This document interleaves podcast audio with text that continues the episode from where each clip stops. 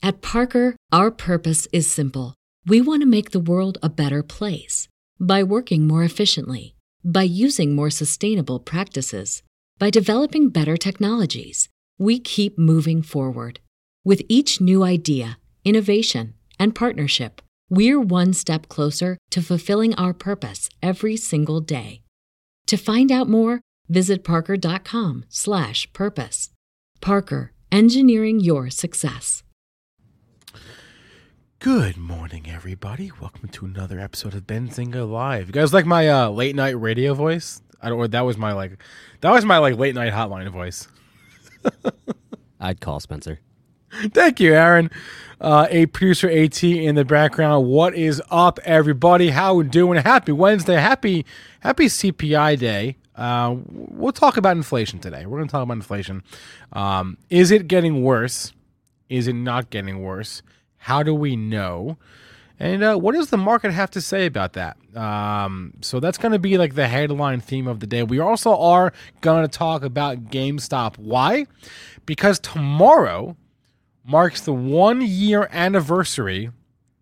It's been it's been a year already. A one year anniversary of when the squeeze squoze, of when the GameStop short squeeze started. Uh, one year ago tomorrow, shares of GameStop went up like I think like thirty dollars. We'll talk all about that. Um, and and um, if that means anything for them, maybe maybe it means nothing. But I, I've noticed GameStop is like a number one trending stock each of the last three days. It it was not always that way. Um, so uh, that being said, holler at me in the chat. Uh, I see Tiny Pie there to answer Tiny Pie's question. No, is not producer Rohan in the chat.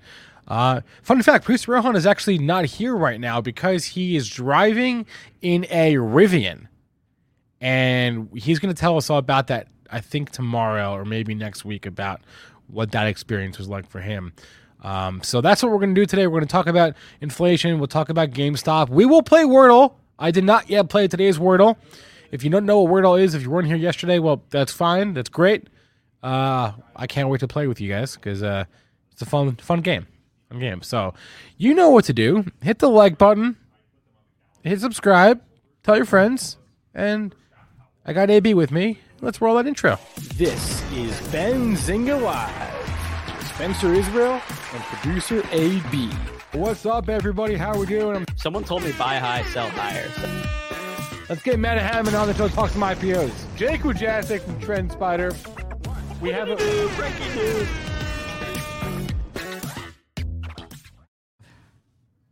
hey.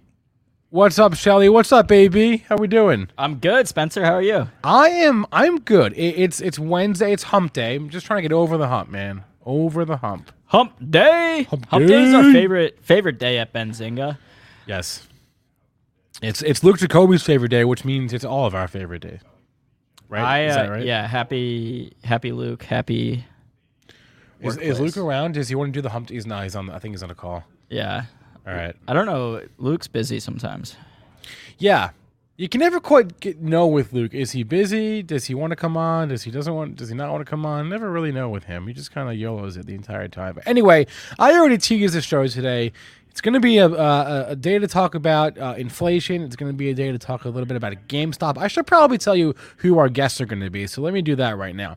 Uh, our first guest coming up uh, at uh, noon ET or somewhere thereabouts is going to be Rod Alzmann uh, Aaron. Uh, this this this is a guy who was like neck deep in the GameStop stuff last year, right? Well, yeah. I mean, I, th- I think what we saw last year, Spencer, was a lot of people obviously got into trading uh, on the retail investing side. Uh, the GameStop and then the subsequent AMC story brought a lot of people into it, and there were a lot of, uh, you know, so-called experts on, on Reddit, Twitter, wherever. But if I'm talking GameStop experts, Rod's the first one that comes to mind. I mean, Rod, we, we and we can talk about this once Rod comes on at noon. But um, Rob started his website. Uh, sorry, Rod, not Rob. Uh, Rod started his website gmedd.com, which DD of course stands for due diligence. Like Oh. I want to say like a year before the short squeeze. Like was basically like Really? That I didn't know. I think so. I, Oh. we'll, we'll ask how how uh, you know, kind of far in advance that he started that research, but basically pointed out that like, hey, this th- there could be some deep value. Uh, you know, no pun intended, some deep value here in this stock, and kind of was a, a pioneer in that sense. Yeah, I, I mean, people. I think we, we, we forget, but like that's how this whole thing started. It was people like, like, uh, like, like, like, um, um, uh, what's the guy's name on on on Deep Reddit? Thank Fuck- you. deep Uh, fucking value. uh, yeah, deep fucking Roaring value. Kitty. Roaring Kitty. Why could I not remember what, what that was? But, uh, uh, no- people like Rod. People like Roaring Kitty. People Kitty. like Rod and Roaring Kitty. Yeah. And, and, and to Rod's credit, Rod stayed true to his DD throughout the whole, uh, you know, GameStop short squeeze. Because Rod's whole thesis essentially was, and uh, Roaring Kitties as well, that, okay, this is getting incredibly undervalued. Um, there's still more short interest coming in. Eventually, uh, these shorts will have to cover. And then when that all played out, um, it's not like Rod was some shill out there saying, "Yeah, go buy GameStop at three hundred dollars a share, or whatever." He he was actually kind of saying the opposite. Like my whole thesis was that this was so undervalued. Now it's getting overvalued. So, um, I, I personally enjoyed seeing Rod kind of like stay true to his uh, DD. But again, we can we can talk more to hit, more with him about that here in so, a few minutes. So that'll be at noon. We're going to be joined by uh, Everett Knight, who is uh, vice president um, at uh, uh, Valens uh, at twelve thirty. We'll be talking uh, pot with uh, with Mr. Knight. We'll be talking to Jesse Kaylor at one o'clock from Elite Trading, and we're talking to Cowboy from Simba Bets at 1.30 on today's Yeah, show. and Brett Simba might join us too. He might not. Who knows? But if he doesn't, we'll still have a great time with Cowboy. We'll talk some. Uh, I'm excited to, to talk to Cowboy about some NFL playoffs preview f- for Yep. betting on that. So I don't know uh, what percentage of our audience out there right now, you know, also dabbles in sports investing in addition to stock market investing. Yeah. Uh, but let us know in the chat. Yeah, yeah, holler at us. I, I, I'm like a, I'm a total noob on the sports betting front. Like I, I have like three or four apps, and I go on them like I don't know once a month or once every other month, and I throw a couple YOLO bets on. But I'm, I'm like a total sports betting noob. I had I had some house money on my uh, DraftKings app the other night. I love house money. I know house money's so fun. It's the I- easiest to lose. I know I have no regard for it. I'll just throw it around like it's like it's nothing, like it's monopoly money. It, it, it, it is monopoly money. I know, and I what do you mean? uh, like it, e- every, every like there were like three separate occasions during the uh, during the national championship game on Monday night between Georgia and Alabama, where Alabama would like go down, and then the odds would be like Alabama plus one fifty to win the game, and I was like, yeah, Alabama's gonna win this game. They're gonna Oh. come back, and I ended up like. Two hundred fifty dollars deep on Alabama winning the game, which of course they did not. But then I had solace in the fact that hey, that was house money. That wasn't even. That, it wasn't even real. It wasn't even real. It's like it's like Bitcoin. It wasn't even real money. exactly. Yeah.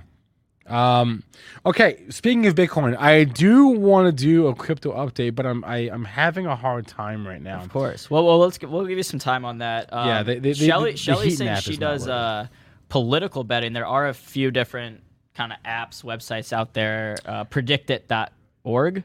Yeah. Produ- oh yeah, that but that's yeah. Is that what I'm thinking of? I we have to we'll have to like table that until November, October, right? Because in the midterms are in November. Yeah, right? but if you if if you're into that sort of stuff, I would say now is like a time where you can. Uh, there's probably some like value out there where, um, you know, once we get closer, I think it's a lot clearer with exit polls and every or not exit polls, but with uh, just polling in general. It's a lot clearer who's gonna win. So now, if you if you have an idea, I don't know. I I mean I have absolutely no idea, but I would gladly throw some money around on predict it. Yeah, like this This is in, this is interesting right here. So, so here's what I'm saying, Spencer, is that right now we can bet on the 2024 um like, like- Republican nominee for president, and, and That's Trump and. Trump's the favorite. But what I'm saying is after the midterms, there's going to be, um, you know, it might be a little bit clearer. I don't know, maybe not for the I don't know. like. Let's see who if there's anything It's interesting in here. I feel like like the midterms are coming up in like in in in ten months, uh, eleven months. That that's what I'm interested. I think that that would be more fun. It's more actionable, right? I, I don't want to place a bet and then have to wait like a year and a half. You know what I mean? Yeah. Like but what that- I'm saying is, okay, right here. What will the balance of power in Congress be after the 2022 midterms? Right now, Yeah. you can get for 69 cents. Of course. uh, Republicans win the House and Senate, and then by the time November rolls around, that could be 90 cents. You know, if it looks like oh, it's for sure going to happen, that that's going to happen. That now it might be time to uh, get into some of these things before the prices get skewed. Yeah, yeah. Okay, maybe, you have a point. Maybe you have a point. Um, all right, let's do a quick crypto update, and then I want to get to CPI and we'll talk about inflation. But uh, there was a uh, a crypto thing today that that that, that I want to.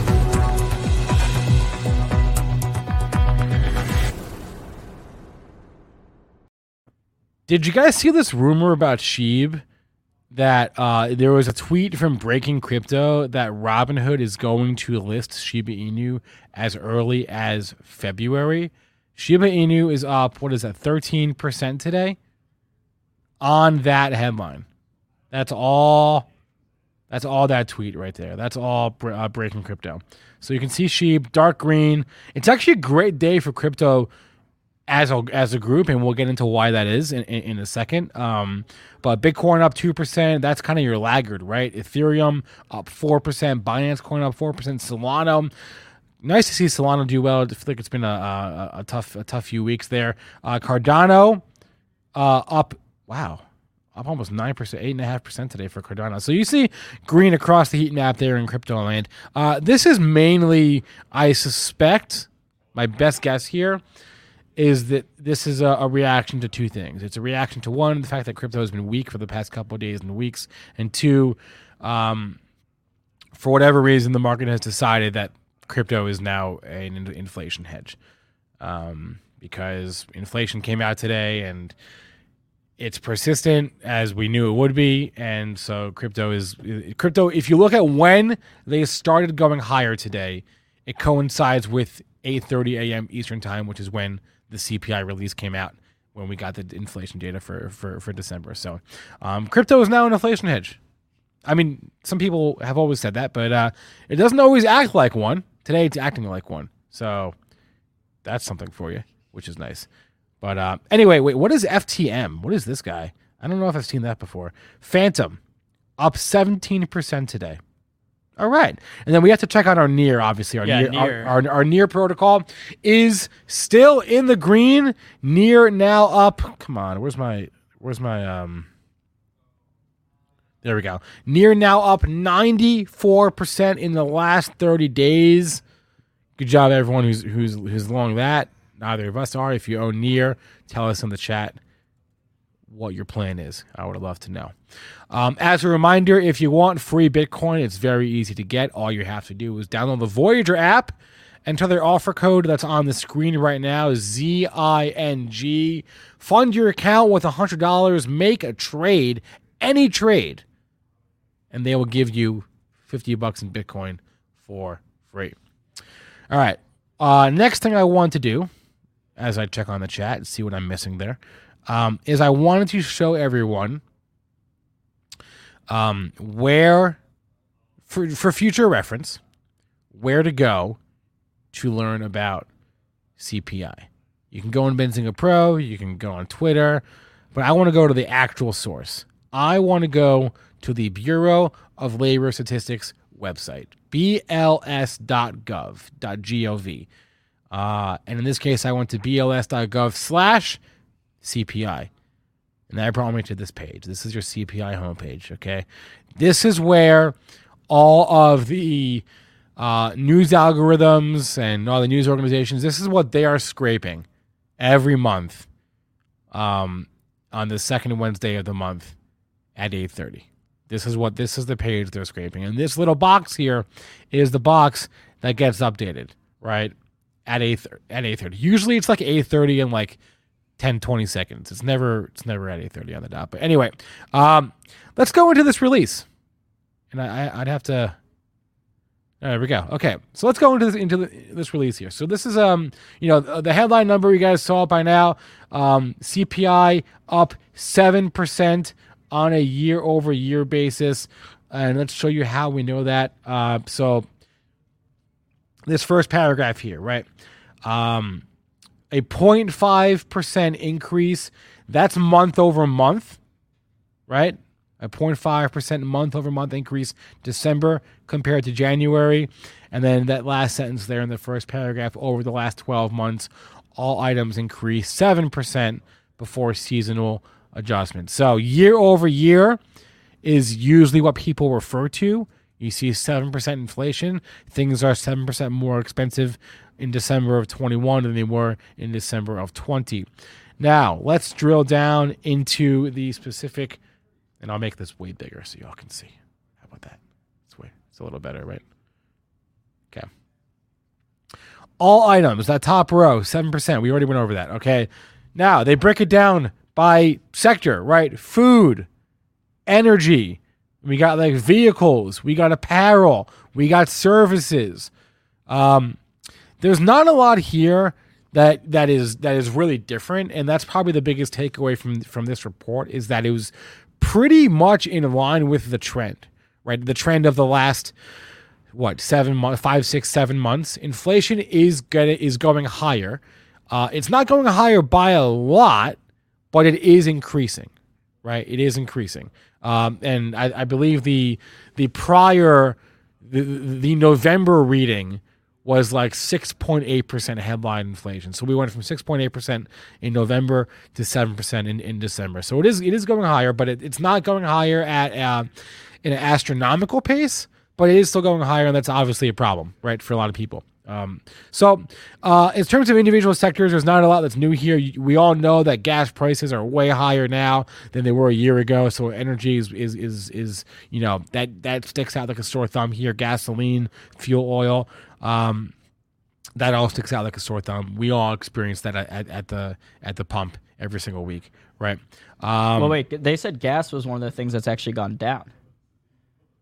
So, okay, it's possible. the The one thing that this doesn't show is oh actually no it does show it. I stand corrected. Yeah, you, you can actually uh, look at this this second to last column right, which shows December compared to November compared to October right. So it actually did go down right, um, month over month to month. I, I haven't it looked into down. these numbers real quick, but just looking at, at it real quick, I mean, you can see in, in December 21 column uh, that three and a half percent for used cars and trucks, uh, 1.7 for apparel. I, I, think that was the big. I mean, the, the, we've been talking this about guy. it for a while. You know, used cars and trucks and new vehicles yep. um, are, are, really the components that are, are, driving the inflation higher than, than a lot of other things. Yeah. So the, the, the good news on the gas front, was, as we put it on that, the good news is is it, it went down from November.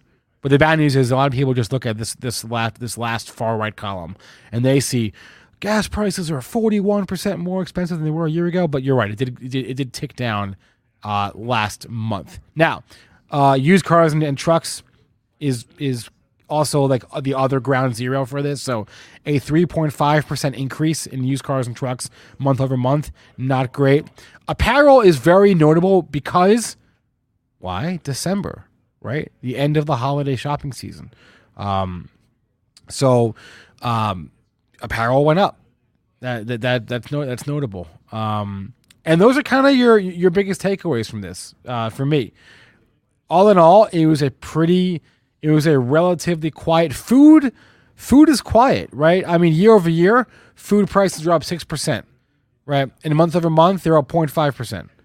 That's why I think I think these numbers and anytime you delve like deeper into the information and try to get a better understanding of something, um, a lot of times I find that it makes things less scary. Like seeing the 7% year over year inflation number is scary. Mm-hmm. Um, but then when you actually get in the weeds and look at it and you see that it's driven primarily by a few different things, namely uh, new and used cars, gas, you know, it's like, all right, I, I know that eventually um, the car manufacturers will produce more new cars once the chip shortage is, is sorted out, which allegedly is happening right now. Um, and then when the new vehicles are being produced, that will drive used cars down. Um, so to me, it, it's promising seeing that it's not, you know, 7% increase across the, the whole board. Because um, that would be a truer indicator of, yeah. uh, for me, yeah. Spencer, of saying, okay, you know, uh, the dollar has really gotten 7% weaker if, if everything across the board right. uh, was in line with that versus a couple things having uh, way outside higher inflation than, than other components. So the headline that you're going to see if you haven't already seen it today is that inflation is at a 40 year high, right? Inflation at a 40 year high, inflation up 7%. But as Aaron just pointed out, it's not really as bad as that. I mean, it's not great, right? But it's not really as bad as that would that would indicate. Um, and on the food thing, the food is probably the the, the one that everyone sees and and feels the most, especially now that people are working from home and they maybe not be driving as much. Um, we all feel the food, uh, the cost the cost of food increase, right? So look, did it go up last month? Yes, but it actually went up less than it did in the last three months. So, silver lining, huh? Maybe. Yeah, I, th- I think a, a lot of economists are saying that they uh, that we could be seeing kind of the peak of inflation soon, and we'll, and we'll be moving uh, lower from there. Uh, we, have talked about this before, Spencer. That economists, it's kind of a job that you can just be perpetually wrong and keep your job. So who knows? It's Best all it's ever. all like theorized. Um, but we will see. Yeah, we're we're all feeling. Uh, Jay Rice, do you, I, I do. I, I I I actually do believe this. This is a whole other can of worms. um, I don't know. It's like if I don't believe this data, then I then we have nothing, right? If we don't have any numbers or like facts we can look at, then uh, you know, I don't know what there is. But we we talked about this yesterday, Spencer. That a lot of people will say the CPI number is skewed, whatever. Um, but then when it is higher, they're like, "See, I told you the CPI data is higher," and it's like, "Wait, I thought you said that was a, a made up metric." So I actually had that in real time with with Peter Schiff because I asked him about. Um, the CPI data like two days before they reported it a few Yeah. months ago. Yeah. And he like went on this tangent about how the CPI is not legit, it's massaged. And then when the CPI did come in, this was like the first one, I think it was maybe eight months ago, that showed a lot of inflation. He was Yeah. tweeting about it saying like see I told you so. Yeah. Which you, you told me the number was bull, and then when it reaffirmed your theory, Yeah, it's not bull if it reaffirms it's your theory. bull. Yeah. Um, uh, Jay, come on. I, I don't think anyone is saying this is trans. I think we're we're law, we're, we're we're way past the transitory thing. Um, Yeah, But- but but- inflation's here, and it's not. It hasn't been transitory.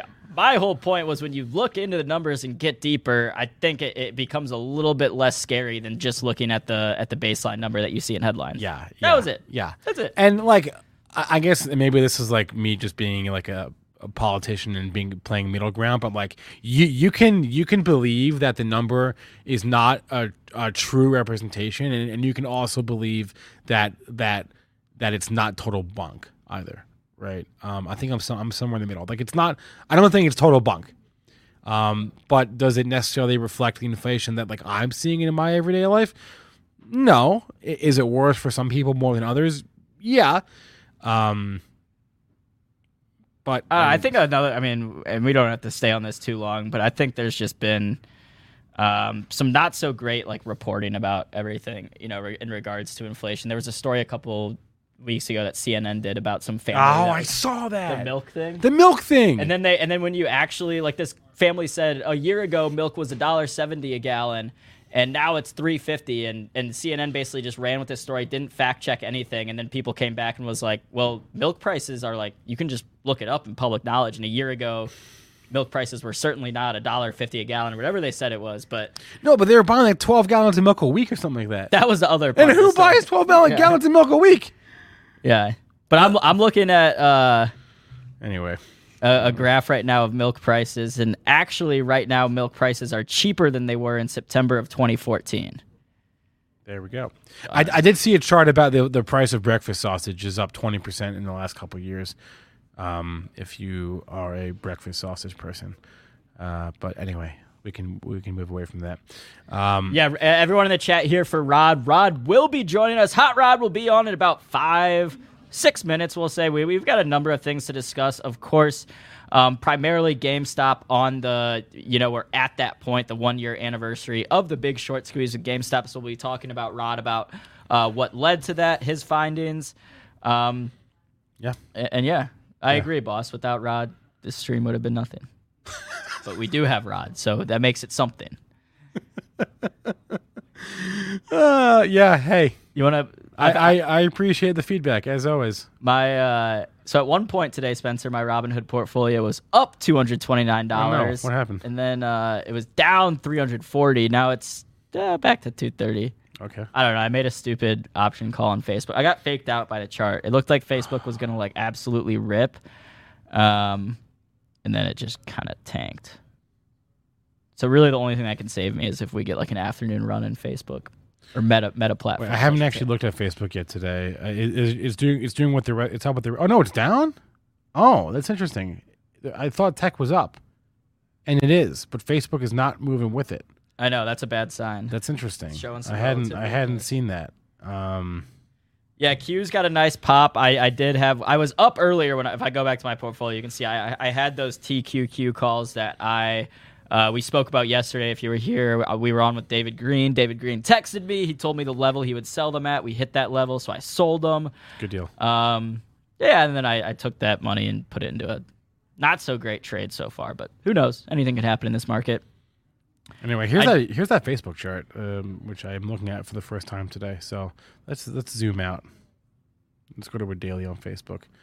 Yo, tradetherange.com. Just trade the range here, right? I, I know we're down today, but I mean, you, you sell this thing at 350, you buy it back at uh, at 330, at 320. Yeah, that's what I would do. So we're sort of in the middle of no man's land right now. So I probably wouldn't touch it. That's me. What else we got here? As always, guys, if you have questions, you have tickers you want us to opine on. Um, well, Leslie, what do you have against Robinhood? Maybe they they did something bad to you, but um, you know, easy to use. Yeah, I really. I mean, it's like So, it's easy for me to dude, it's easy to use. It's bottom line. Yeah. That that that's I- what that's what show- separates them. I did get into these uh, take two calls, Spencer, that are up 62%, but it was a, a much smaller position. So only up 28 bucks on it versus my Facebook. If all my positions were equal, I'd be uh, faring a little bit better today. The- again, the end game here is to get Aaron above the PDT threshold. What is it? Twenty five. Yeah. And look how close I was at one point. At my height, I was up 18 grand. I, I, I never get how Robinhood does this because it says I'm like negative 320, which isn't right. Like I've I've only made money. But I think it's because I pull I pulled some money out. Someone helped me because like how can it say I'm up 18 grand but then only had 12,000 in my account? Were you ever down? No. Well, maybe at one. Yeah, like uh, here, I was down. Yeah, you were down six thousand dollars. No, no, no, no, no. Yeah. That's how much I pulled. I was actually down. The number below Oh. is like really what I was down fifty, and then I was up twelve. Lost it all. Got some back. I don't know. Lost some since then, but still. Like this is my all time. It says I'm up six grand, but then it says down over hundred percent. I think because I pulled some out. I have no clue. I'll figure it out. Okay. Uh, because you YOLO'd all them on bad options shades. Um, okay. Well, let's let, let's let's keep an eye on the movers and keep an eye on the scanner and see. uh, Do we have any other news? How is Biogen doing today? That was your crazy mover of the morning. B I I B I I B. I want to check on that. H- has it bounced at all? I really feel for everyone that this Biogen, this move in Biogen is nuts. Okay, so yes, it has bounced. It stopped going down. Let me show you this chart. This Biogen chart is wacko, okay? Or as David Green would say, wackadoodle. All right. So this is a, a one year chart of Biogen. This crazy candle from a year ago, well, not a year ago, seven months ago, right? June of last year. How high? It got to four hundred and sixty-eight dollars on the quote unquote approval of Aduhelm, their Alzheimer's drug. Four sixty-eight. It went from um, two days prior. It went from uh, two set the two seventies, the two sixties to four. It went up two hundred dollars basically in two days. And now today we are dramatically lower than where we started, and it's because their uh, the drug is really not going to be available to a lot of people. It's not going to be, uh, frankly, it's very expensive. It's it, and you, you can only get it if you uh, are in a clinical trial for this drug uh, to get covered by uh, Medicare and Medicaid. Um, so it's expensive. It's not selling well. It seems like it's been doomed from the start. But what a ridiculous chart this Do you is. know? I, I- keep hearing that this drug is controversial. Is Yeah. it like the efficacy, like the actual um, effectiveness of the drug is in effect, or is it Yeah. more from like bad side effects? So it's, so it's both. It, it, it, it- okay. it's both. It got it got like a conditional approval. It got like uh, the FDA approved it, but then, then they said we we're only approving this as long as you can show us in another trial that it that it's safe, and that, that defeats the purpose of it. So there was like a bunch of people that uh, on the FDA's uh, uh, advisory committee that resigned because they were like this this decision is is, is bullshit, frankly. Um, and now now there's a massive need for this drug. There's no treatment or cure for Alzheimer's, so it's a huge market, but this one doesn't seem to be it. Also, when they when they first um, announced the price, it was fifty six thousand dollars for the year. That's insane. No drug should be that expensive. That's insane. Also, and, and then they cut it in half, which is helpful, but still like twenty eight grand. You know, who's got that kind of money? Um, uh, in, in, the chat, Rod's going to be joining us in in t minus sixty seconds. Yes, like I just want to just want to wrap up this Biogen. Uh, I was joking with Spencer yesterday. I was like, I'm no you know biotech expert, but anytime a drug is you know labeled as controversial, yeah, probably not a great sign. Probably not a great uh, Yeah. you know PR. It's probably a fiasco over there, but All right, the people don't want to hear about that. People want Rod. All right, if you don't know Rod, Rod is, is the co-founder of GMEDD.com.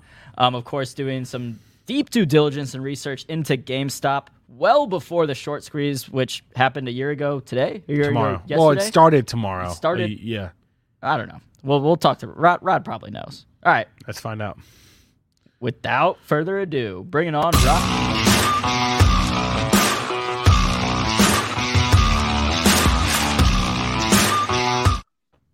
Boom. Rod, how we doing? It's been too long. It's been a minute, guys. How are you?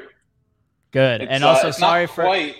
It's not quite the one year anniversary of uh, the mania, if you will, but it was. Uh, what's today? The twelfth. Yesterday was the one year anniversary, as Ryan Cohen noted, of the board settlement. Mm. So that was kind of like the first domino, you could say.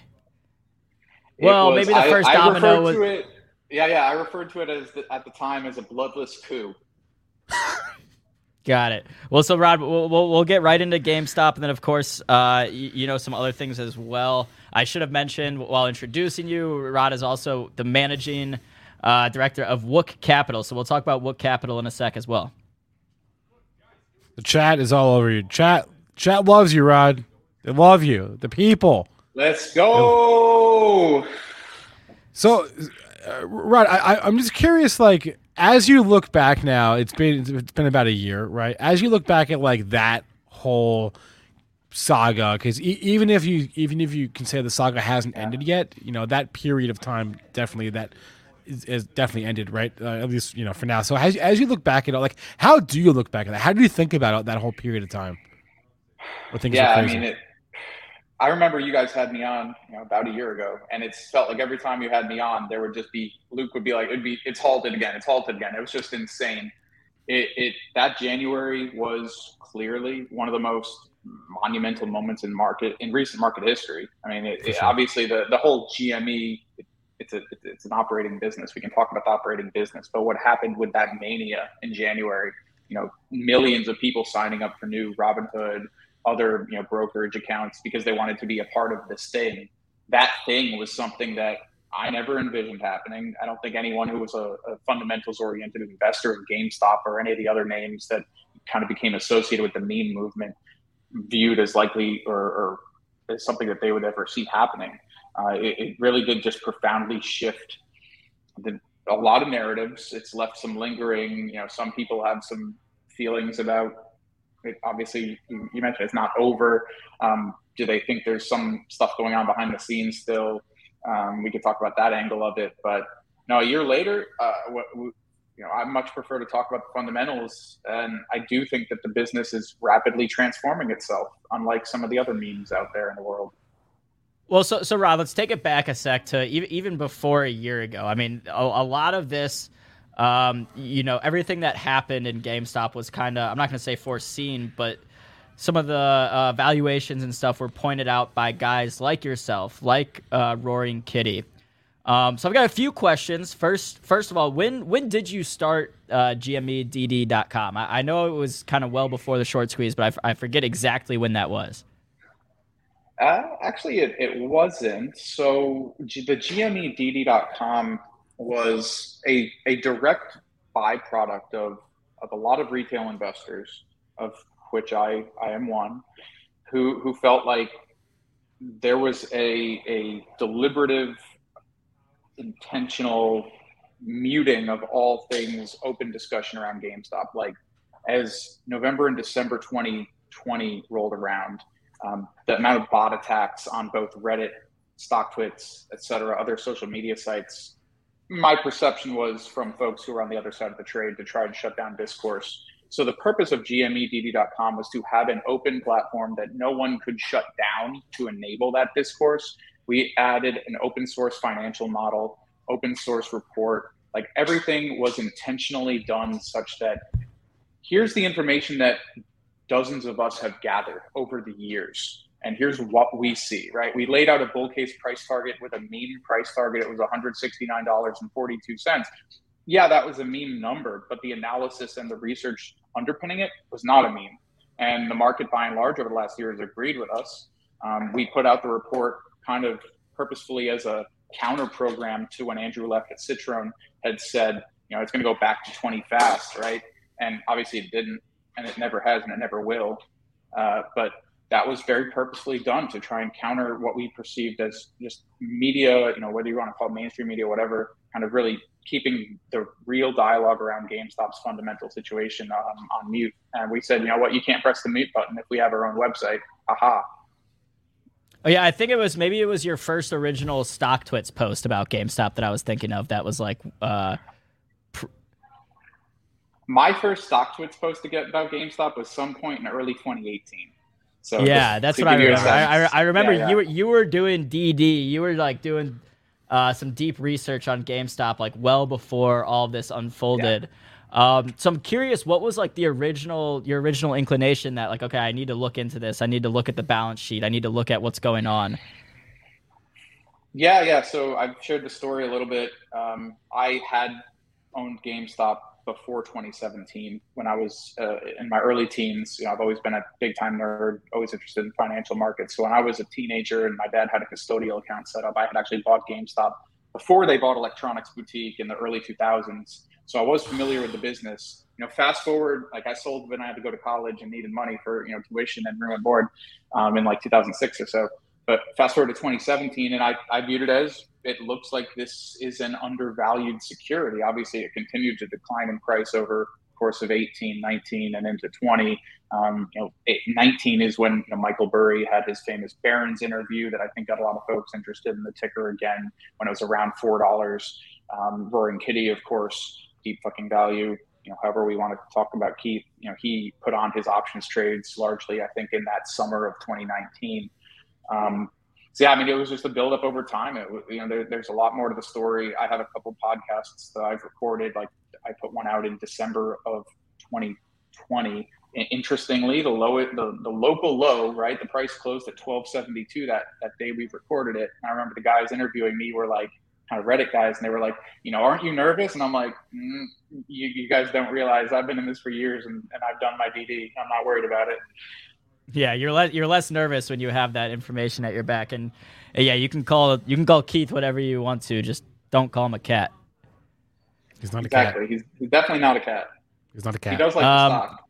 But Rod, so I mean, this this he does he does like the stock. This last year has been undoubtedly crazy for for anyone in retail investing. Um, I mean, did we ever get to a point where you kind of thought to yourself, um, like, all right, this is getting like a little overdone, or maybe GameStop is getting a little overvalued here. I mean, do, do you think kind of this, the storyline got away from the original storyline that that you and uh, Keith had both originally identified, just that this stock is tremendously undervalued? Yeah, it did, right? Like that week in January a year ago, that last week, it morphed into a mania, right? When Chamath was tweeting about buying call options on GameStop, when then Elon, of course, famously tweeted GameStonk, um, on the chart, I think it was if you look at the green candle before the um, the mega jump, it was that afternoon after the close that uh, you know Elon tweeted GameStop, and that literally added over ten billion dollars in market cap at, at, at the snap of a or at the click of a tweet. So so during that week, you know, I, I again I, I, had a podcast recorded with Bloomberg, the Odd Lots team, the morning of Thursday, January 28th. While it hit its all-time high intraday, we recorded the podcast. Myself, Joe Weisenthal, Tracy Alloway. So you know, listen to that just to hear the emotion in my voice, watching the ticker while I'm trying to have a you know a cogent conversation with these these two really sharp journalists. Um, you know, while the stock was literally on a moon mission, and, and it, it did get ahead of itself, right? You had this this the, the SEC report that came out a few months back, I think you can boil it down to it wasn't, you know, a gamma squeeze. It wasn't a short squeeze. It was a really insane shift in the sentiment around the stock, largely on the retail side, that sh- saw massive flood of buying uh, and it morphed and it eventually did become a mania but it was fundamentally a shift in sentiment that drove things and it was the fastest shift in sentiment that we've ever seen before and I think that our research helped enable that because they could see these are people that have worked on this for years, who've done their work, who are saying, uh, you look, the sell side is saying one thing. Um, there's really only one sell side analyst, Stephanie, you know, Wissink at uh, Jefferies, who's said anything like, yeah, I think she has a $175 price target right now on it, if I remember correctly. And, and, at the time, she had said, you know, there is a, a reason why the stock is undervalued back when it was at lower levels. But by and large, everyone, even today, it's like you've got the Anthony Chukumbas of the world at Loop who don't even cover the name anymore, says it's nonsensical. And it's like, well, man, you're just saying that because you refuse to actually contemplate that what they're doing is going to lead to, to a successful transformation. You're just assuming that what's on the income statement today is, is what's always going to be there. And if you're looking backwards, that's just not how you analyze security. You have to look forward and you have to incorporate all known information and you're and when you're making those assessments. And I just didn't think people were doing that in media by and large. So, you know, I'm very proud of, of what I think we've done and, and what I hope that it's going to lead to um, and, and has led to. Yeah, well, it, has been a crazy story, and you've kind of been at, at the center of a lot of it. Um, we've got some good questions rolling in the chat. Spencer, do you have something? You know, I, w- I wanted to ask Rod about the other day, right? About the the, the, the report from the, the, the the journal about you know detailing with with some specificity, right? GameStop's NFT, you know, operations and and and, and crypto op- mm-hmm. uh, um, ambitions, right? And uh, uh, you know, obviously, the idea of that has been out there. So I I, I would love your your your takes your take on the reaction on the the market's reaction to that article because it seemed like I happened to just be on Wall Street Bets when the article dropped, and people were like, "Oh, this isn't even new news. We already knew about this," you know. But then there, there, the stock was going. It was going as if it was new news. So, like, I just what what what is your take on that?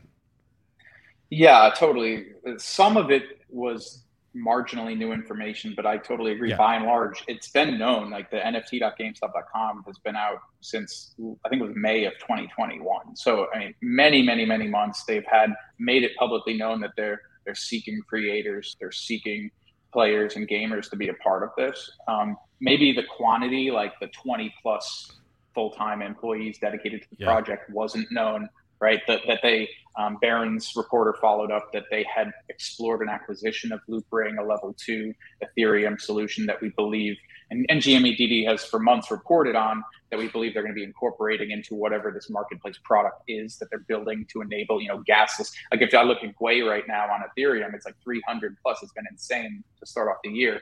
Um, but you know, the, the, the gas fees to to transact on the Ethereum blockchain are very high and GameStop's been working on a solution with Loopring, and there's others I'm sure it, it, that was in the reporting to enable low or no gas activity in blockchain. And, and again, that that's all like that's all known though. I mean, it, it had been reported. So to me, the price reaction was really overblown. It was very strange.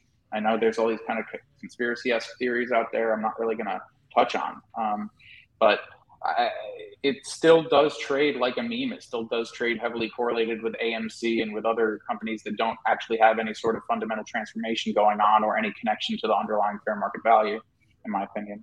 So it's still trading like a meme, even though I, I don't think it is uh, yeah. actually a meme.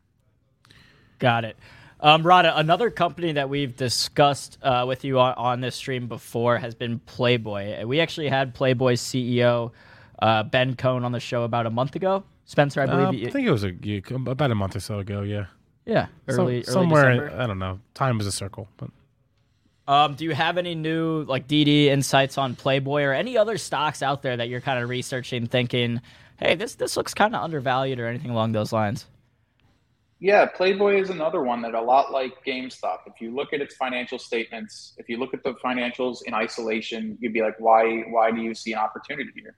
You guys had Ben on. Ben was at an ICR conference um, sharing kind of an update uh, yesterday. I think you can hear that recording at the Playboy Investors page. Um, Lance, the CFO, is going to be on on Friday. But I, I was on Benzinga. I remember earlier this year talking about Playboy, and, and I brought it up. I think it was in March. Um, it's, it's had an interesting run over the course of the of last year. You know, kind of had a crazy um, moon mission in April when they announced they were going to be exploring NFTs, uh, and they've, they've done several different NFT launches over the course of 2021. Um, you know, stock went up to 60, down back down to 20ish, up then to 40, back down to you know low mid 20s right now. Um, but but when you actually look at okay, I don't I don't care about just looking at a price chart, right? So so when you look at that price chart, you're like, what? There's a lot going on, but there's actually been a lot fundamentally that's going on in, in this chart, right? So they, they were a, a de-SPAC. They didn't necessarily have the dilutive warrants associated with their SPAC merger when they came public. So from a dilution perspective, you know, you, you don't have that overhang of a ton of warrants outstanding.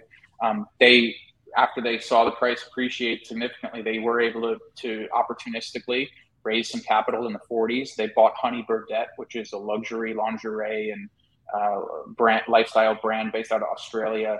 Um, a lot of you know, creators like to wear Honey Birdette uh, attire, but they they acquired a design team that Playboy is now going to leverage that design team to create Playboy branded swim swimwear and and, and nightwear. Um, they in October you you see the uh, jump um, in to the left of November on the chart when it jumped up from those low 20 levels. They acquired a company called Dream which they are launching a platform called Centerfold. It's in a soft launch right now. If you go to centerfold.com, and it's Ben is trying to position it. Ben Cohen, CEO, is trying to position it as kind of in between Instagram and OnlyFans. It's not going to have the hardcore pornography that is on OnlyFans. It's going to be more tasteful than that, but it's going to not have the creator censorship like Instagram, where women and, and men have to worry about their accounts getting banned and all their followers deleted because they posted a nipple or whatever.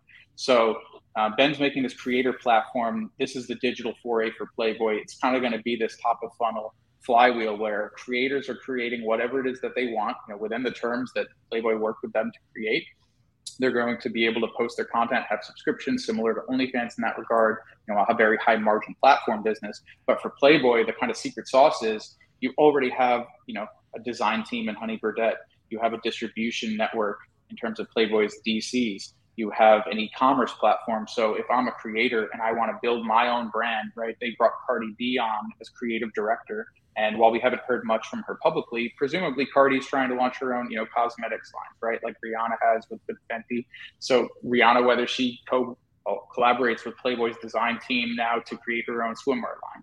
I think there's it's interesting when you look at what they've accumulated and it's not yet on the income statement. So it's like you're potentially very early to the party when it comes to Playboy. Um, and then when you look at the chart recently, look, all of these kind of high growth story stocks have been taking it on the chin because of the interest rate concerns and inflation concerns at the Fed. So you've seen this factor shift, right, from you know growth toward value and quality. And for now, their financial statements don't reflect value and quality, but uh, it's among my largest positions. I've been in the name, I've been accumulating. I look forward to seeing the story play out over the next few years. I think it's going to be a $10 billion plus enterprise uh, oh. in a couple years.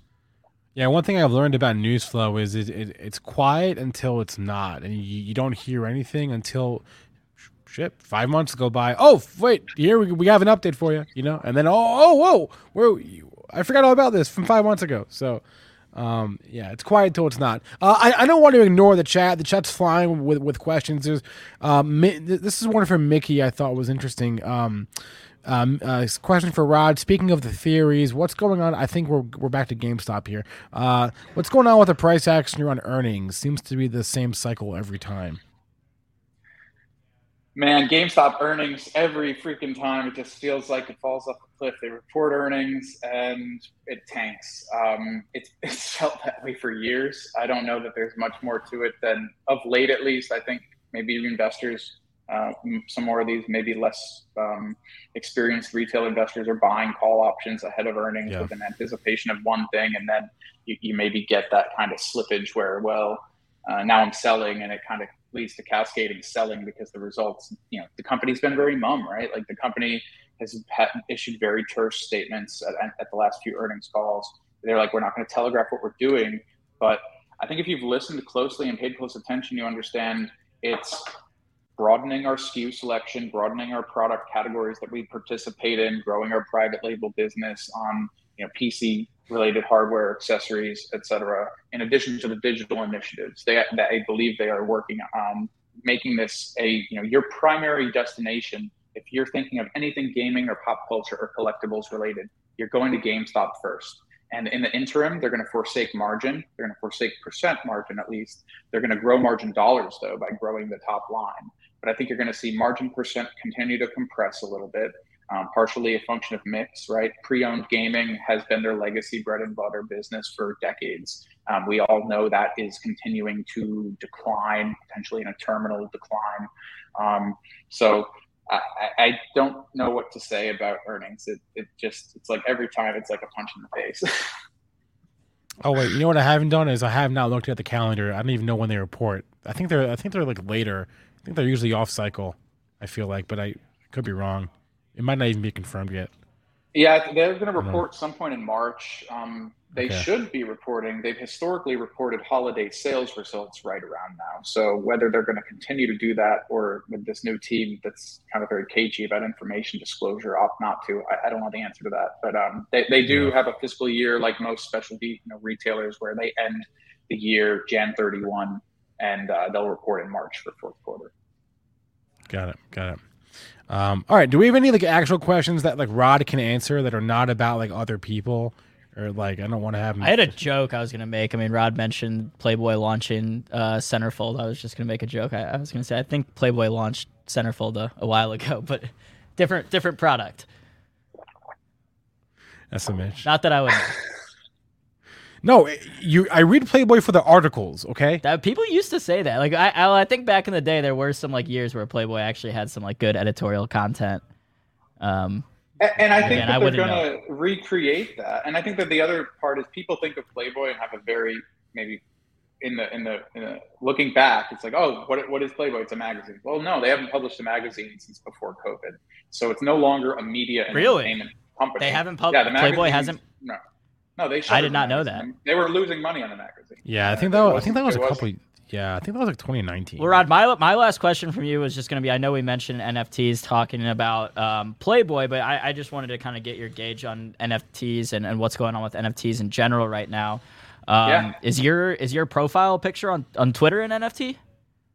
Yeah, that is a that is a Rabbitars. That's one of the Playboy minted 11,953 of them in October in honor of their 1953 year of founding. So the Rabbitars are there. Um, you know, they've, they've talked about them as a potential form of Playboy Club membership. So Rabbitars, so far, they've done a party in New York City that Rabbitars got access to, a party in Miami at Art Basel. So they did NFT NYC, Art Basel in Miami, these two live party events that I unfortunately didn't have the opportunity to attend. But speaking of folks who went, um, they were a blast. The, there's access to, um, they're going to be doing, I think, digital parties. Like they're going to have musicians, uh, comedians hosting you know, parties at a digital Playboy mansion, so to speak. So it's a mix of real world and digital world benefits, right? If you go and right click save my my profile pic, you're not going to get access to those benefits. Obviously, people joke around with NFTs like that, but it is in fact a form of you know I own this token that's providing me these incremental real world and digital world benefits. Yeah. Got it. And then just on the NFT space in general, like, are you are you bullish the NFT space? Do you think? Uh, I'll, I'm always just honest. curious. I think I think most NFTs go to zero. I think most NFTs are are worthless. I think most NFTs are speculative tokens. That said, there are many NFTs that will survive. Um, a small, you know, bucket of them that have real utility, whether it's in the form of a community that's been built, right? BAYC, of course, um, CryptoPunks, you know those kind of as OG tokens, I think have built some impressive communities that I think will survive an NFT winter. Um, but there's so many where it's just it's a scam, it's a rug, it's we're doing this just to try and monetize. If I'm a you know if I'm a celebrity, I'm just trying to mint as many NFTs as I can and take advantage of it while strike while the uh, iron's hot. And and there's nothing that stands behind it. But the reason why I'm very bullish on Playboys in particular is they've articulated that Web three is how they view the company operating into the future. It's a creator oriented economy that we're shifting towards. Um, that crypto and blockchain do enable in ways that weren't possible maybe in this kind of legacy world. Ben Cohen at Playboy's been very bullish on it for, for most of 21. I think the team has done a lot behind the scenes. I know they've um, they've teed up that there's a big announcement coming on Friday pertaining to the Rabbitars, so I look forward to hearing about that. Beautiful. Yeah, I, I, honestly I agree with a lot of your sentiment there. We, I agree with all of it. We talked we, we talked to a guy who's in the like minor league baseball and he has his own NFT project and part of it was you know, if you buy one of these, you can come get like special access to one of these minor league games or whatever. So anything like that that can get you some real world uh, value, yeah. access to a community like you mentioned, I think is cool. Otherwise, it's just like, you know, what's the utility here? I agree with all that. I'm super. I'm cautiously optimistic on Web three. I'm very excited for it, but Oh, Web three will have like big use case. I think it's just but too it's early. early. Yeah, it's like, it's like we didn't in 2000 people didn't right. know how the internet was going to be used to reshape business and the right. economy. Right. Uh, so in the same way, we, we really don't know with Web three now, but we'll have a better idea in a few exactly. years. Um, but Rod, it was a pleasure to have you back on. Uh, hopefully, we can get you on again soon. You know, anytime there's updates, either in the GameStop story, in Playboy, anything else uh, that you're researching or, or finding, you know, info about, just reach out to us, and we'd love to get you back on. Yeah, you guys will see me uh, in a documentary that's coming out shortly on GameStop in the next few weeks. So keep your eyes peeled. Where where where will I see that? Do you know? Netflix? Are you allowed to say? I can't. Are you, are you at I liberty? can't say much. I can say it'll be on a big screen somewhere before it's on a small screen. That's all I'm going to say. Okay. Ooh. Okay. So a- AMC, GameStop, uh, co- collab. Collab. I don't know. We'll see. He did. He did I, oh, also, that. Rod, I was gonna mention. I gotta go back and I think I listened to that Odd Lots episode at the time, but maybe it'd be fun to do that like a year later. Go back and listen to it. Um, and, and I love uh, Joe and Tracy. We were actually supposed to have them on this show but I think Tracy was like in Hong Kong and had trouble with her internet or something. So I don't know. By the way, uh, Rod made the best of Benzinga YouTube 2021 video. I'm going to put the link in the chat uh, if uh, if you if you missed it. Rod Rod Rod made made a cameo because. Uh, his interview was one of the best of 2021 on our channel. So, Rod Alzmann, a pleasure, man. Have a great rest of your day. Great rest of your week. Thanks for coming on. Thanks for having me on, guys. Look to be back on soon. All right. Uh, I know we have our next guest on in a couple of minutes, but b- before we do, I, I just wanted to. Uh, there are some questions in the chat about Benzinga and about GameStop. Let, let me just show you guys. Um, this is Benzinga Pro, and this is a news feed. And I just filtered it for GameStop by searching for GME, right? These are all. I'm going to get there? These are all the GME headlines and articles. There's a difference, right? Uh, a headline has no body, has no text. It's just a headline that lives here on our paid platform, and an article that also lives on benzinga.com, right? Um, that is not behind a paywall. Okay. Uh, so we do a lot of, of, of coverage of this stock. And why do we do a lot of coverage? Because it is more often than not one of the trending stocks of the day. How do we know that? We we have data to see what stocks, what tickers people are searching for on our platform, right? We can see, oh, for example, um, you know, I'm making this up, but oh, GameStop and Tesla and Biogen, whatever, are like the three most searched stocks today. People are looking for um, news or commentary about them we we need to do that, right? So this is this is why we post the amount of GameStop content that we do. As far a lot of it, frankly, is just um, you know, the top Wall Street bets mentions of the day, for example, right? This is just one from from December 31st. This is a headline, not an article.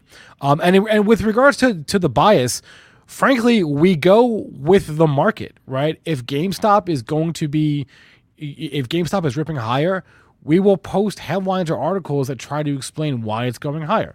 If it's going lower, we will post content that tries to explain why it's going lower. We're, we do not have an, an, agenda. It's easy to think that we do, but we really we really don't. I mean, we we go with the market. Um, that, that's the bottom line. Okay, no one here owns GameStop. No one here is short GameStop. We we go where the price action leads us, uh, and we try to look for, we try to understand the price action, right? That's the bottom line. So, you know, we're not for the stock, we're not against the stock, we're not for or against any stock. You know, you know, I have things that that I'm rooting for, but like Benzinga as a company is not for or against any stock, right? Um, we just try to follow the price action. I, I I'm trying to think if we have any uh, like direct competitors that are public, because then we would be against those stocks. Oh, oh, I see what you're saying. Um, I'm just well, kidding. yeah. Forbes is spa- is Forbes backing. I think wasn't there a Bloomberg uh, we, we, we would be we would be Bloomberg against Forbes. Public? We'd be against Forbes. We'd be against. Uh, Um, I don't know. There I aren't that many public. We don't have any competitors really that are like BuzzFeed. BuzzFeed's not a competitor. I don't think BuzzFeed's a competitor to us. Maybe if we started doing more, uh, like, hey, take these ten questions and find out what stock you are. We could do more BuzzFeed. Should we start doing like like, like the listicle? It's like, what stock are you? Yeah, what stock are you? Some BuzzFeed type. Maybe. That's not the worst idea. Do you like any metals? Eh, Um, Not really. I, I like Metallica. That's, about, that's Um, about all I got. there's some rare like earth metals that people really like right now. Palladium, lithium. I just don't know. I'm not like an expert. Well, well, Spencer, remind me, or Shelly, someone out there, remind me that we need to get like a rare metals expert on in the next We can do that. week or so. We can do that. All right. All right. It's twelve thirty one. We have our next guest lurking backstage. Everett Knight from uh, Valens. Should we get Everett Knight on the show? Let's do it. Yes. Well, hold on. Let's see if Everett gives us like a thumbs up or something that he's he's ready to come on. Oh, oh, Forget the thumbs up. Let's just bring him on when he's not even paying attention. he's ready.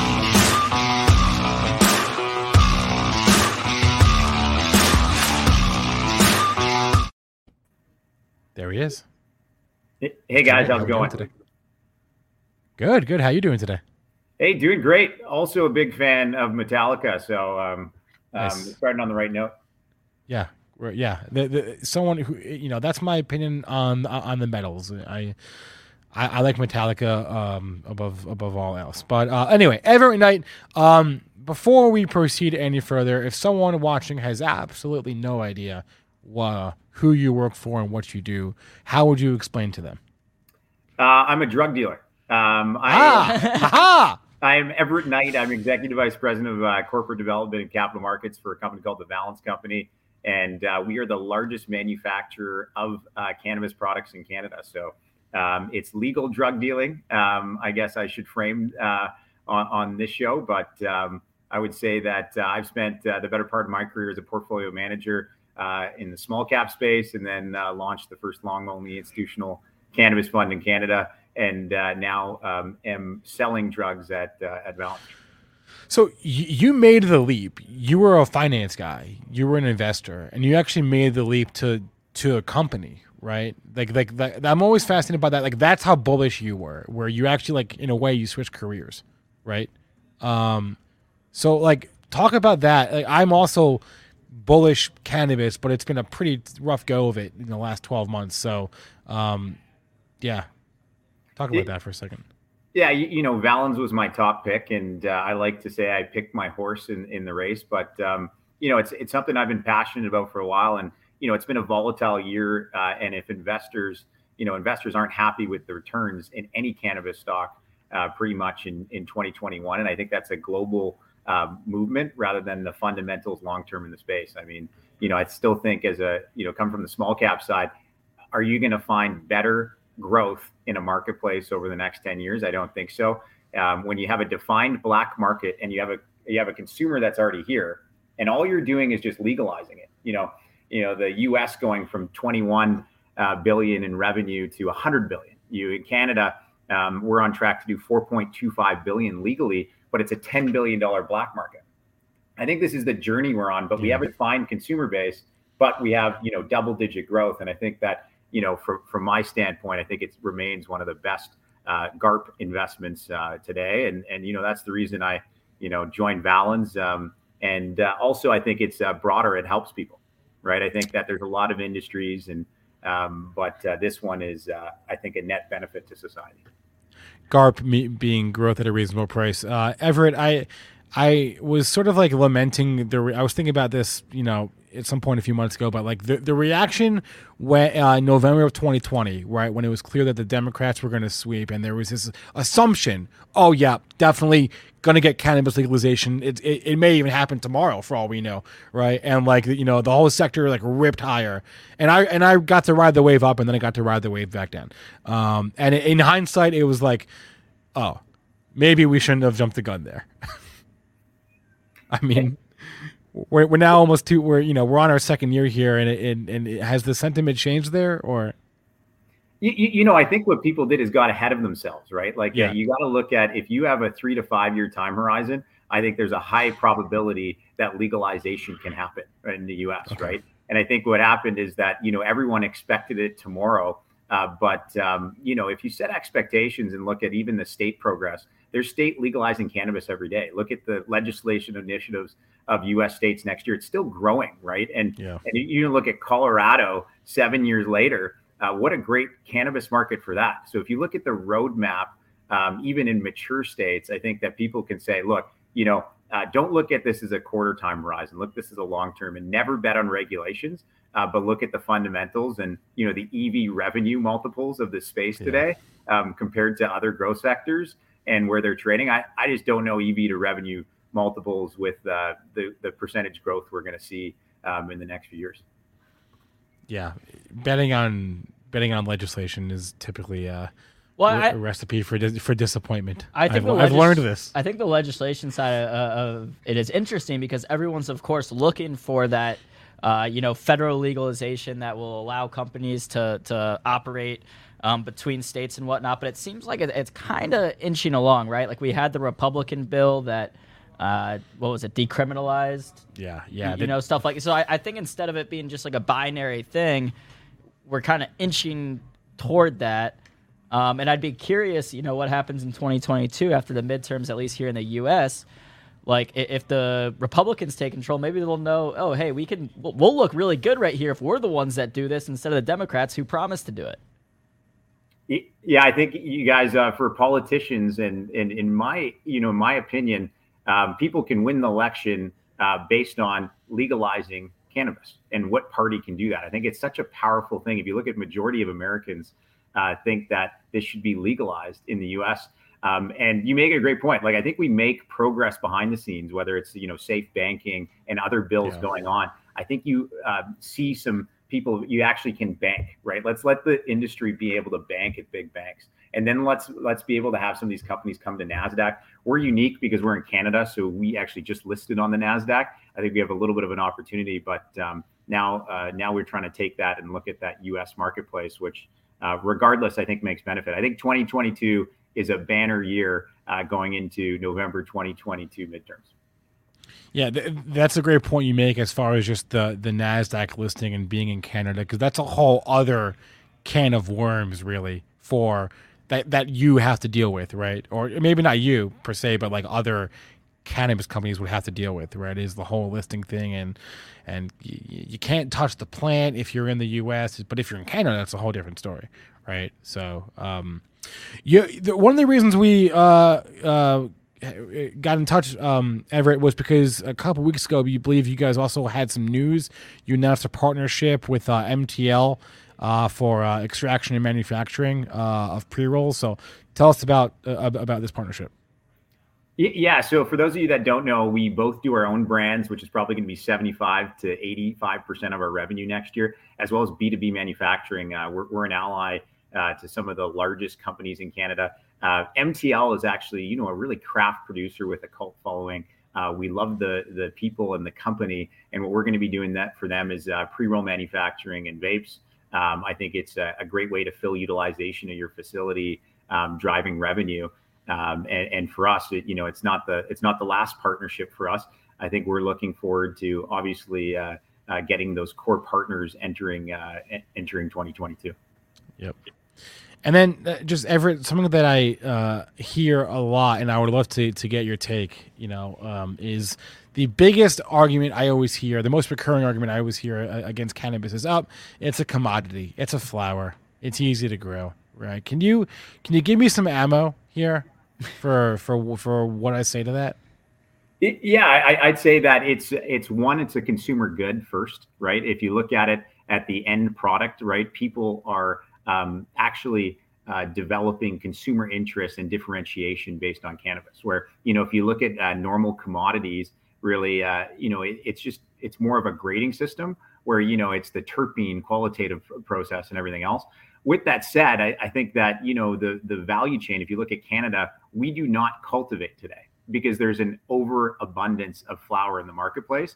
And I think as you look at this become an agricultural industry, you know, we've developed the model of being more contract growers like uh, big CPG companies like Driscoll, where if you've yeah. had uh, Driscoll strawberries and raspberries, um, you know the model where they actually have the genetics and they put it to the farmers and then they go out and buy the best ones to keep that brand consistent. And you know, I think every market's going to be different and every state's going to be different where some are going to be undersupplied and oversupplied. Uh, but I think that uh, overall, I think this is a consumer good, um, obviously, and people are differentiating. There's people paying $100 per gram for a product versus $1 gram. I, I think that it, it's important to know why they're differentiating. What are the key characteristics, whether it's terpene profile, THC percentage, uh, or product uh, portfolio. And I think that um, this is this is very different than a commodity. Uh, but at the same time, um, I think that you got to pick your spots in each marketplace. And then um, you, you uh, company, you know, we mentioned you guys are Canadian. You're in Canada, but you're among the many Canadian companies that are that are making their way into the U.S. via acquisition, uh, which you did so uh, last year. So, can you like talk a little bit about your your U.S. expansion plans? Yeah, so we, we had the first puzzle piece uh, with a company called Green Roads. It's one of the largest CBD companies uh, down in the U.S. I think uh, many people have seen it as one of the most online focused platforms in the U.S. from a consumer standpoint. And you know what we like about them is um, you know the quality of the product in in U.S. CBD market today with a lack of regulations. Quality is an issue. We need to solve this as a, as a whole. Uh, I would say industry. And what uh, Green Roads has is some of the highest quality CBD in the industry and consistency for their product. And uh, you know they have a pharmaceutical uh, formulated, um, obviously, uh, um, process that goes through it. So that's the first stage was to go in CBD, which is legal today that we can have in storefronts across the U.S. Uh, we they're in over 50 states. And then the second kind of piece that I think you see in 2022 is us uh, go and start looking at that THC strategy as legalization uh, expands there um, and different allowances happen, just like some of the other Canadian companies have. So that's uh, that's a key focus for me and the M and A team going into 2022. And, and then, Everett, it might be different you know, since you're up in Canada, we're here in the U.S. But do you foresee, as we see this industry develop more, um, do you think we're going to have those kind of leader, those companies that are leaders that, like, if I go into a gas station, right, I can always buy a, a pack of Marlboro cigarettes. Like, will I be able to one day always be able to buy uh, a pack of, say, Valens uh, joints at a gas station, or, or do you think the market will look different than what the you know tobacco or alcohol markets look like today? No, I think it, it has the same uh, path. Obviously, it takes time to get there. I think when you look at this industry 10 years out, I think you see, you know, 10 major players, five of them with majority of that market share. And I think that you walk into that gas station or you walk into a pharmacy and you need something for pain and they give you a pill for, that has cannabis, right? Like I think that's the progression of this industry. And, and I think uh, for to be a winner, you need a key competitive advantage. And, and, you know, that's why, we, you know, we focused on manufacturing um, you know, if you look at most mature U.S. states, 50% of the market is extract-based products. You know, the the beverages, the edibles, the vapes, um, the non-dried. And I think that you know, when you look at this industry five to 10 years out, that's obviously the fastest growing part of the market, and that's where we cut our teeth on innovation and IP. Because when you're sitting around a dinner table, you know, I, I don't know if you're always uh, rolling a joint and lighting it, or you cheersing a beverage, or passing around edibles, or taking a vape out of your pocket, and and I think if you have a key competitive advantage, you can be one of those top 10 companies. And, and uh, that's where we sit uh, in our value added competitive advantage today. Got it. Well, well, so you just mentioned kind of the, the subset groups of, you know, vapes, edibles, all that. Do you have any insight into which one of the, like, w- what's growing the fastest um, uh, versus edibles, flower, um, vapes? Is, there one that's kind of growing faster than than the other groups? You know, edibles has been one of the fastest growing categories, especially here in Canada. Uh, it's one of my favorite categories going forward. Um, if you look at uh, cannabis, it's it's very recession resilient, just like alcohol. But if you look at candy, it's also very recession resilient. So you almost have uh, double the recession resilient. And for new consumers coming into the space, you're seeing a lot of adoption in that edibles category.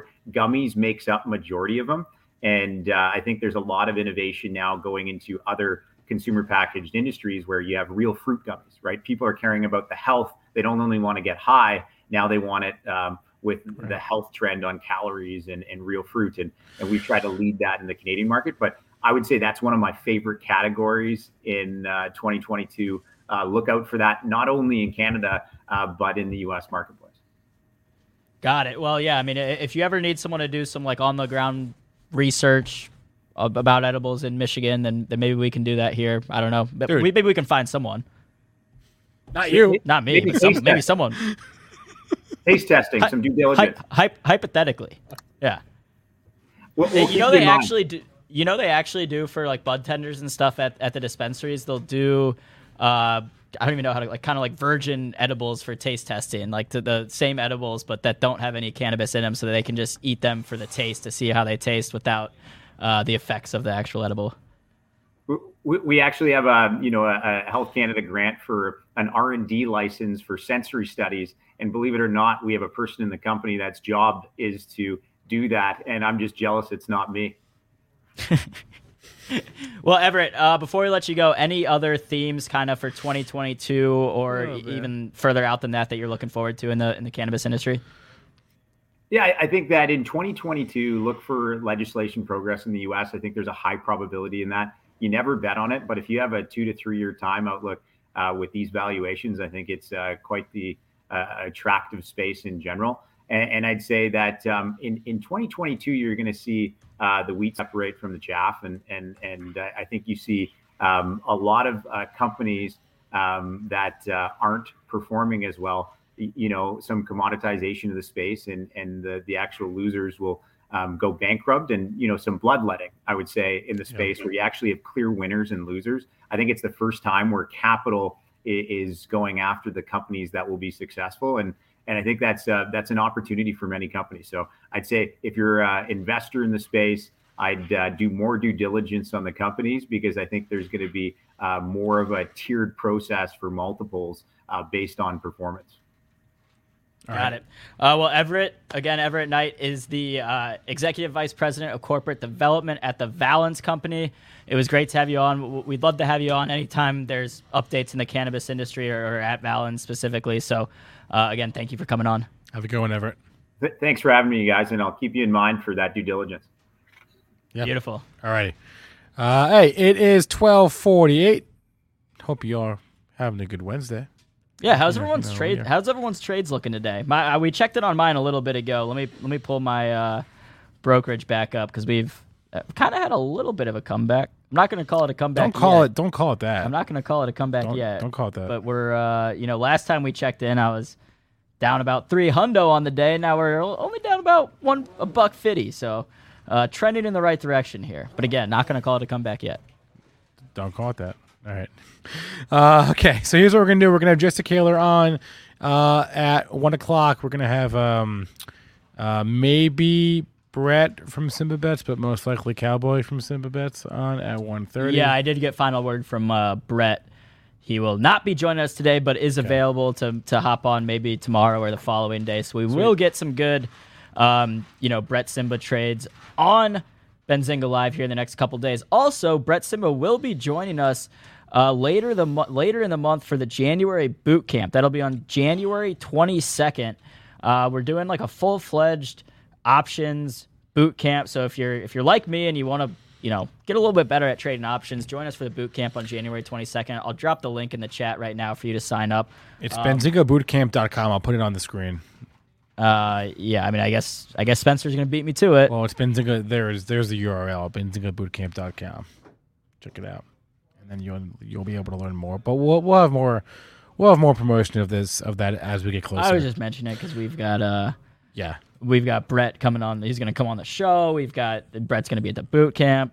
Um, Shelly's asking about Wordle. So Spencer, I went out and I did today's Wordle because since I've started playing, which was Monday, Yeah. I was two for two. Now I'm three for three, and I didn't want to, you know, watch you do it first and then have any competitive advantage. So I've already completed it.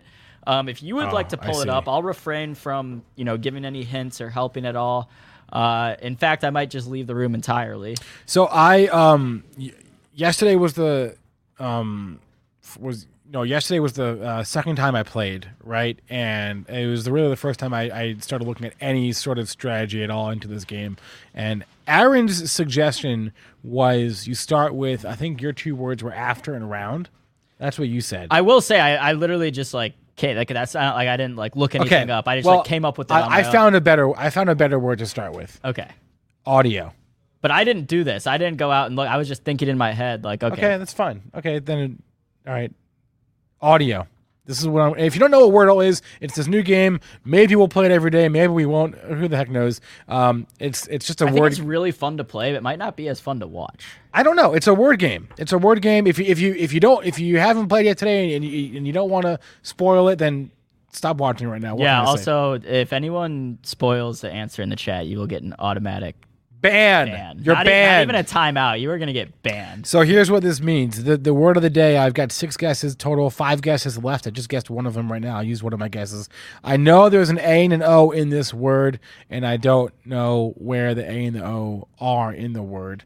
I just know the A is not the first letter, the O is not the last letter. Um, what we'll try not to make this go too long. We'll try to do this relatively quickly here, but it's it's, it's a fun game. It's a fun game. Um, you can just Google Wordle, W O R D O L E. No, D L E. There's no O. W O R D L E. Wordle. The first link brings you to this this site, and that's It's like that's, Wordle and puzzle mixed together. Exactly, exactly. Uh, we have no affiliation with them. This is just a viral game that that we're playing because it's fun.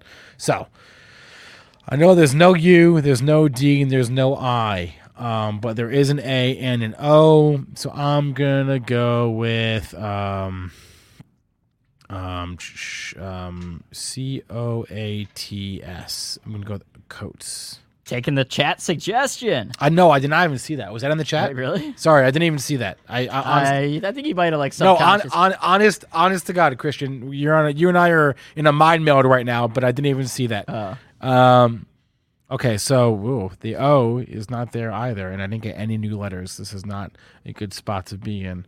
What if we did like um? Also, what's confusing about this game is it's not clear whether there's more multiple. I know than multiple That- I- A's or multiple. Well, we're gonna get the Wordle creators on the on the show, and we'll talk about it. Also, it Um, looks like Aaron Thomas is is putting a stripper pole into the office right What, now. Aaron? What are you doing over there? All right. Can we get the um, Can we get the overhead camera on the stripper pole that Aaron Thomas is putting up in the office This, right this- now? the ceiling cam is pointed at, at us right now. So I know Rohan's Yeah. Rohan's in a Rivian right now. yeah, I, I mentioned that I think while you're off for a second, but Rohan is not here because he's test driving, or he's test yeah he's test driving a Rivian. Hopefully we get him on this show tomorrow to tell us about how that Rivian was. But okay, so here's what I got. Third guest of the day. I don't know. F R. That's that's uh G. I I know there's an O and an A, but uh, maybe I'll move on from that for a second. Um, maybe not F R E. Um. I'm not gonna help again because I I, I already know the answer. Not I'm a good, solving it. It's not a good guess. And Shelly, I solved it on my uh I, I solved it on my last guess as Mm, well. Okay, so I know there's an F in the first letter. Um, and I know the A. I'm sorry, I know the O has to be the second to last letter unless there's multiple O's. Um, and I know the A has to be either this. let- Let's do F A. Um, um, and let's do. Let's put the O. Oh, I can't do that. I can't. Uh, That's the other thing. I wish you could do that because I try to do that all the time. 'cause I think it would help Um, me visually. Let's, let's like- do F A. Mm, so it's like the O is going to be there, right? So, what what would be a word here? F A. Um. Uh, mm, maybe the A is not a second letter, but. Hmm. Oh, Shelly's in a different time zone, so she's already got tomorrow's Wordle. Oh, what?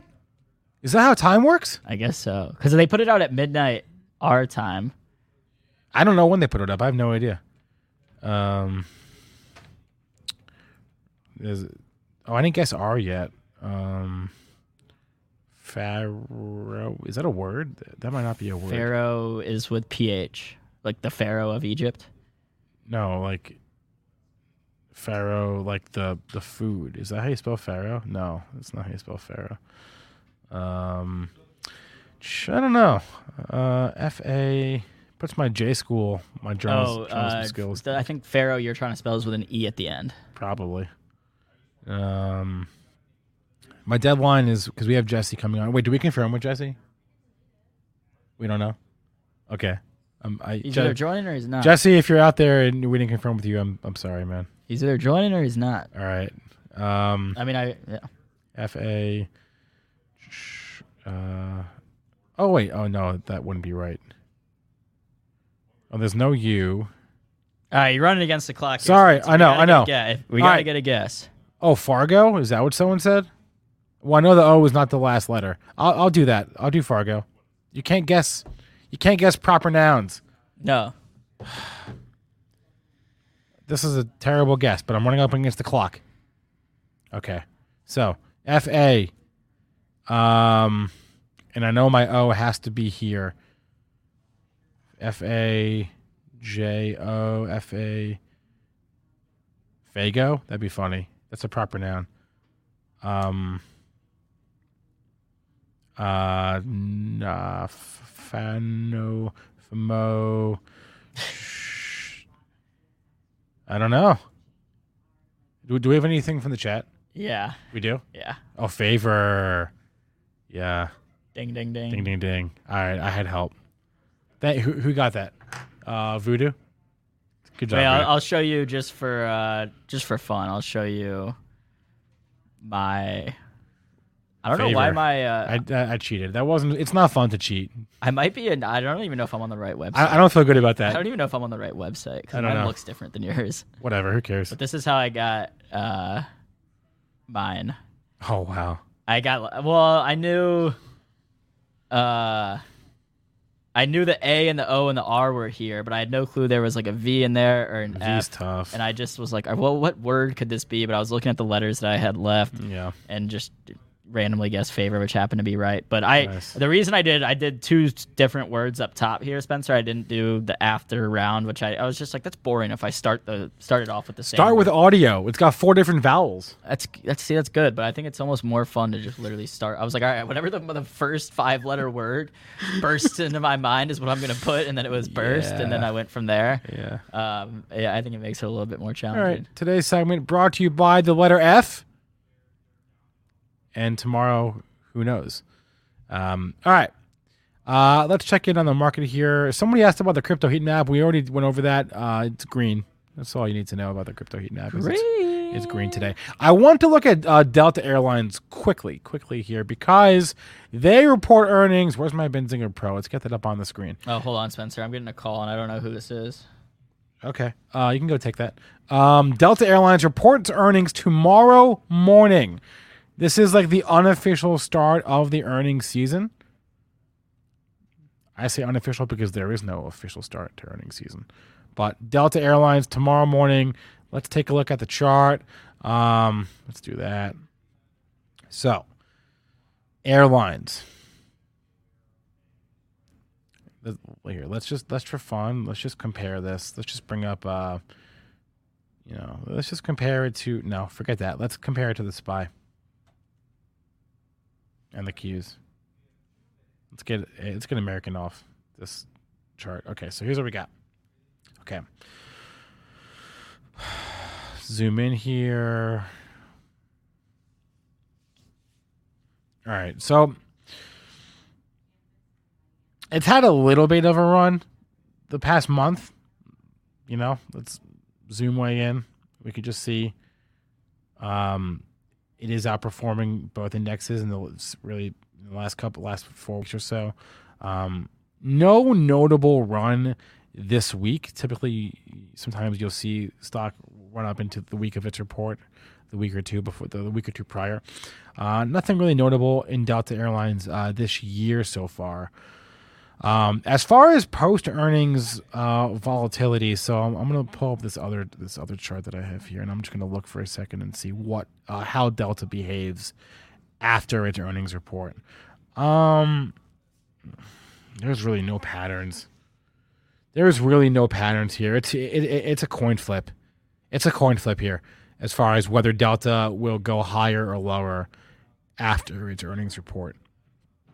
Um, no real trend to speak of, which is not helpful in any way, shape, or form. I realize. Um, here on this note, that's a that's a good point. Actually, Ryan, uh, I don't I don't actually know. Let's let's let's go to the calendar and let's check. Because beyond Delta, I haven't looked. So earnings calendar, tomorrow's the thirteenth. Who do we got? Delta, Taiwan semi, and that's all that I care about. Let's just go rest of week. Let's just let's do let's do tomorrow and Friday. And see what we got. Friday is BlackRock. Fridays, yeah, Wells Fargo and JP Morgan Citi. So Fridays we got some banks. All right. So Taiwan Semi is is is also tomorrow morning. I don't know what to say about this Delta chart, honestly. Um, we're sort of in like no man's land. I feel like you just zoom out on, on, on the daily, I feel like. Let me just say this. I feel like if it if it dips, probably wouldn't be the worst buy, and if it rallies, it wouldn't be the worst sell. You know, that's sort of where my head is at right now. I, I don't feel, I don't feel convicted on this either way, unfortunately. Um, they're probably going to say the same thing that all the airlines said, which is like, yeah, we're going to get back to profitability this year or next year, right? Isn't that what all the airlines have said this entire time? So, um, let's just before we move away from the chart, let's just compare it to its pre-COVID level. We can pull up a weekly. Okay, so you can see here we never made it back to to February 2020 levels. Um, we don't I have don't to. think any airline has. has No, no, they haven't. Oh wait, that's I shouldn't. You know what? I should not say that because I don't know. But um, we don't have to get back there. In Delta's case, it'll be like fifty-seven or sixty. We don't have to get back there. There's no rule saying we have to get back there. Um, Ooh, Alaska Airlines actually did. I feel like if anyone's gonna do it, it'd be Save. That was your best performing airline. I, I feel like heading into the pandemic. Um, how does Save look? Oh, it was close. It almost got there. Alaska's did, and then it gave up uh, those gains. I don't know. I think this is interesting to talk about this because when you had the spy up with um, Delta Airlines, you could see kind of there. You you could assume you could have a reasonable assumption that eventually there will be kind of that reversion to to the S and P average. Um, but I think right now it would behoove us, Spencer, to kind of like go through these. Not right now, but actually do some due diligence on the different airlines and see like who's really in the best position. Because plane they're not going anywhere. The airlines aren't going anywhere. Like they're gonna be here. They're gonna be making money eventually. So it's all about, um, you know, which one's in the best position right Well, now. well, so, okay. So I just went through a couple here very quickly. Look at LUV here. Let's let's let's pull them up together. And and I I don't want to do like a fundamental deep dive on on PRASM and TRASM and all these airline metrics right now. But let's look at LUV. Let's compare it to JetBlue. Let's compare it to Spirit, and because Delta's tomorrow, we'll compare it to Delta. And then AL, you mentioned ALK. We'll do ALK as well. Okay. Some of these made it back to their pre-COVID levels, right? LUV made it back, right, last spring. Um, Alaska and JetBlue made it back, or yeah, they made it back uh, at, at at the same time, right? So those are the three that actually got back to their pre-COVID levels. Uh, Delta never did. United never did. Uh, Spirit never did. Um, I'm not sure about it. Let's do Hawaiian. Let's do the smaller regional ones. Um, HA. Um, oh, it's hard to see on there, but HA never did either. Oh wait, did it? I also have an, No. I have an exercise. I want the not like a physical exercise, but like an activity. I don't know, an exercise. I want the chat to do. So I don't know. I, I- don't have a conviction here. So on Delta, just to wrap up that conversation, if anyone in the chat has an opinion, I, I'd be all, I'm all ears because I, I kind of got nothing here. I just wanted to bring it up just because it reports tomorrow, tomorrow morning. But fundamentally, these the whole industry, I feel like would be not one. There's pro- probably better places to put your money.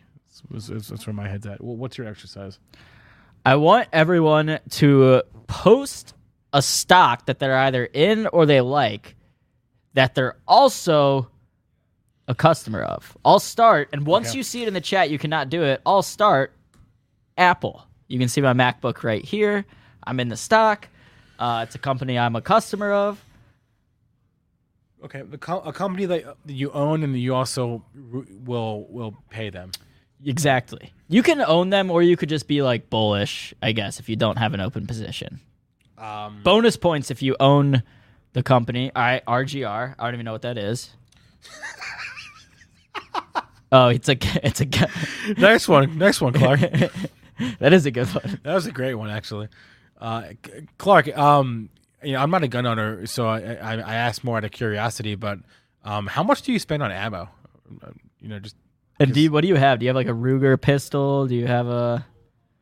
I because. I, just all, all I ever hear from gun owners, well, among the, the other things, is like how expensive ammo is, right? All right, Like, Master of Stonks. I thought we'd see this one Disney. So I want what I want to know is yeah, are are you uh huh? No, I was gonna say Disney too, but I don't actually pay Disney anything. You're not like a Disney. That's what I was gonna ask. Are you a Disney Plus subscriber, or do you just I mooch. or do you go to Disney World? Like how how are you Yeah. a customer of Disney? Oh, I guess. Uh, Oh no, that wouldn't be one either. I, I, this is hard for me, man. Sundial. It doesn't Sundial make like cultivation uh like tractors for marijuana? I'll be honest, I don't know. I think that's what Sundial does. They make like that's what I think. I don't know. Jadid says space. Virgin Galactic. Jadid, are you a customer? You, are, are you on the wait list? If you are, congratulations. Coca Cola. That's a good one. PayPal. I could have done that because I have a Venmo account. Um. I don't know if like I don't have any. Oh, Clark pays about hundred dollars in ammo to go to the range. That's expensive. But if you like do it like once, if, if you do it like like once a couple months, yeah. Can I tell you because because we're off on Monday, right? So I was thinking about going skiing this weekend, and then I was like, "Oh, it's so expensive." we were. I was actually talking about that last night too, and I kind of because there are places in northern Michigan you can go like for the weekend. But after like breaking it all down, and it's like, all right, if we go up here and get an Airbnb for two nights and go skiing, it's going to be like X amount of money, and I'd rather save that, you know, five hundred dollars or whatever it would be toward like an actual ski trip to Colorado versus just going up to northern Michigan. Yeah. Although I've never been skiing up in northern Michigan. Well, so I don't was thinking how. like just going locally, but even just like go for the day and the equipment and and, and the and the lift ticket Yeah. is, is just yeah whatever.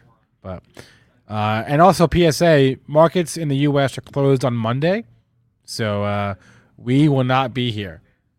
So if you show up, you will not see anything. Um, Intel, Nvidia is a good one. Nutrien, I've seen Google, seeing I saw PayPal earlier, Coke. I saw I think I saw Honda um, Pepsi, SWBI, Vizio. All right, this this is a good exercise. I don't really know if I have one honestly that I'm subsequently a customer of and bullish. Um, that's weird. Good one though. Um, okay, I don't know where Jesse is. Uh, I'm assuming I don't know if we ever even confirmed with Jesse. If we didn't, I apologize to Jesse. Um, but I'm shooting, I'm a text right now.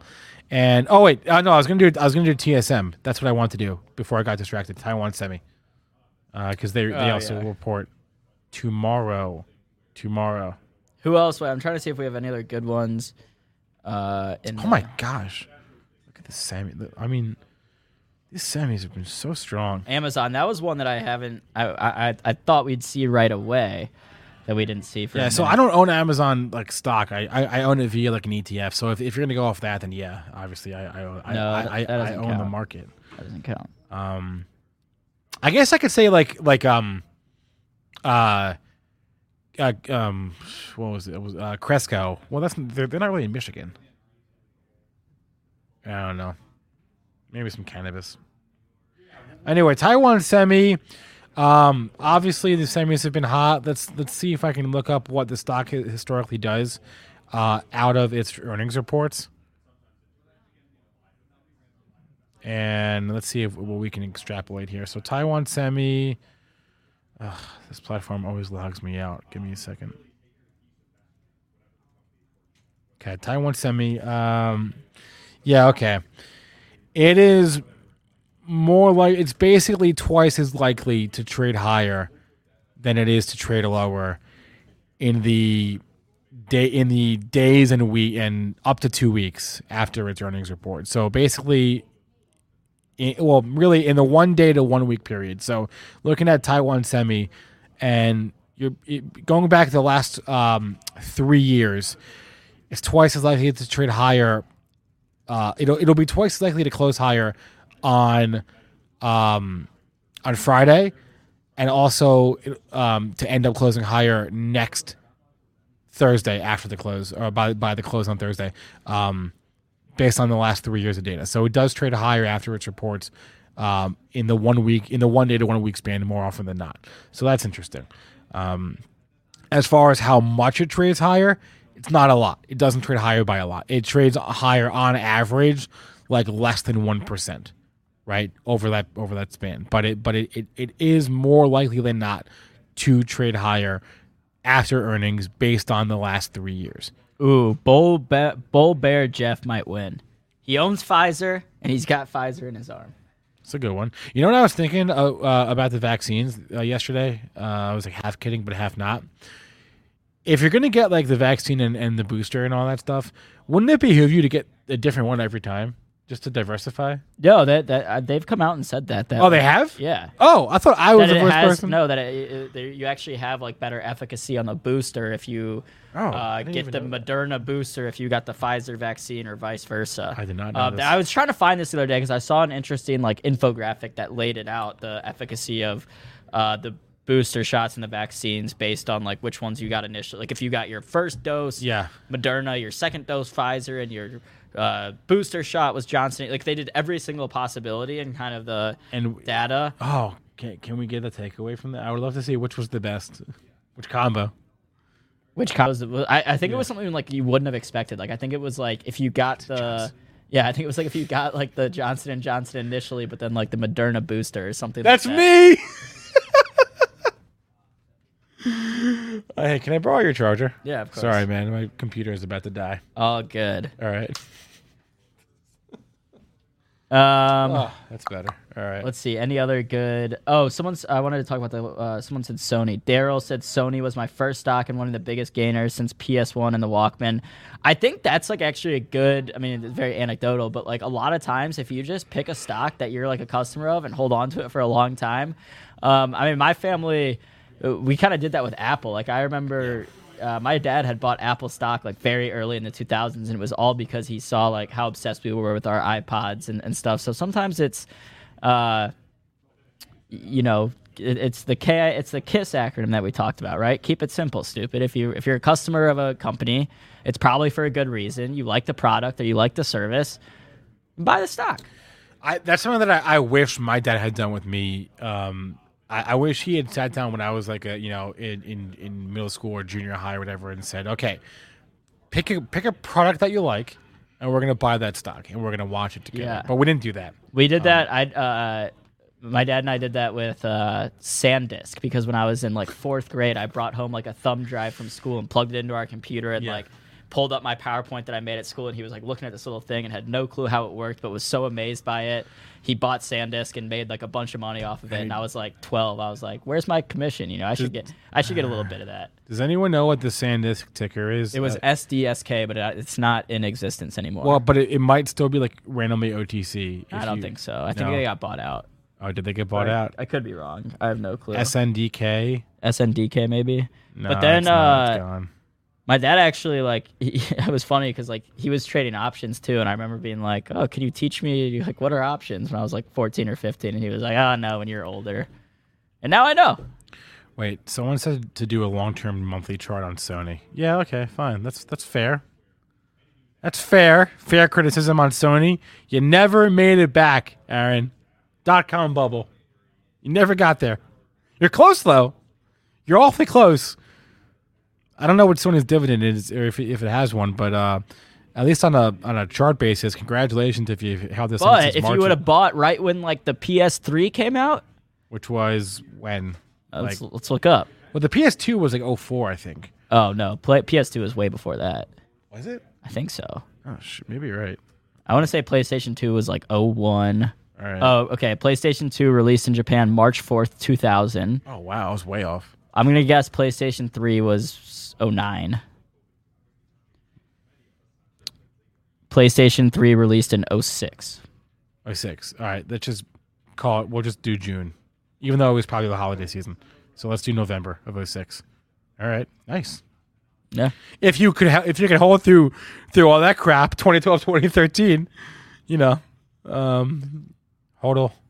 But anyway that's a fun exercise. I, I love looking at long term charts. Yeah, Bull Bear saying it's look it looks like uh, Microsoft's. I mean, I, think absolutely. I think. Microsoft and Sony kind of That's a great observation. You want to compare the two? Microsoft in 2015 was when I think it made it back to its its dot com peak. Yeah, this doesn't. This is not helpful, but like the general shape, w- we need to get a log chart on here. But the general shape is the same, right? If even if Microsoft has left Sony in the dust.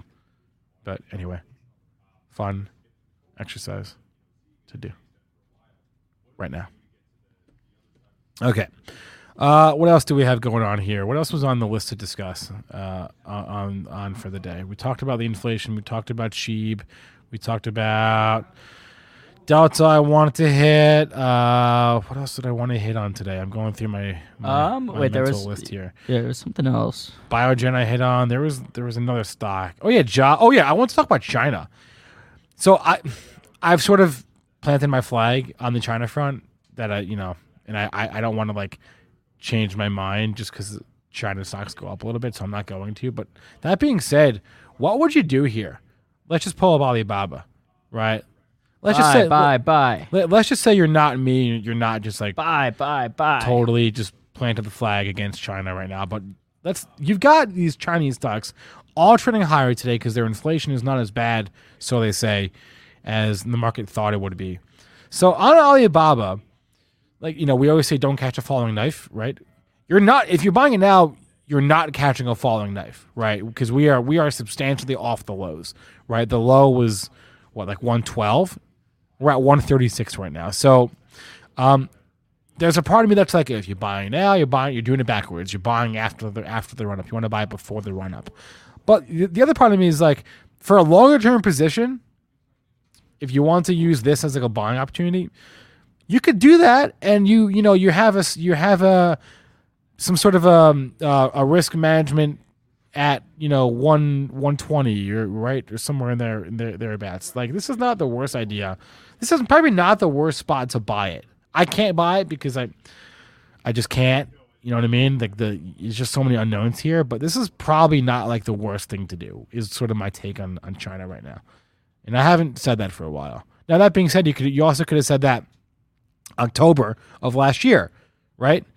And you know, if you bought up there, this is why you, this is why we have stops, right? Maybe you stop yourself out at, you know, maybe you, you had to stop at like the 140s, and then you avoided when it got down to like 112.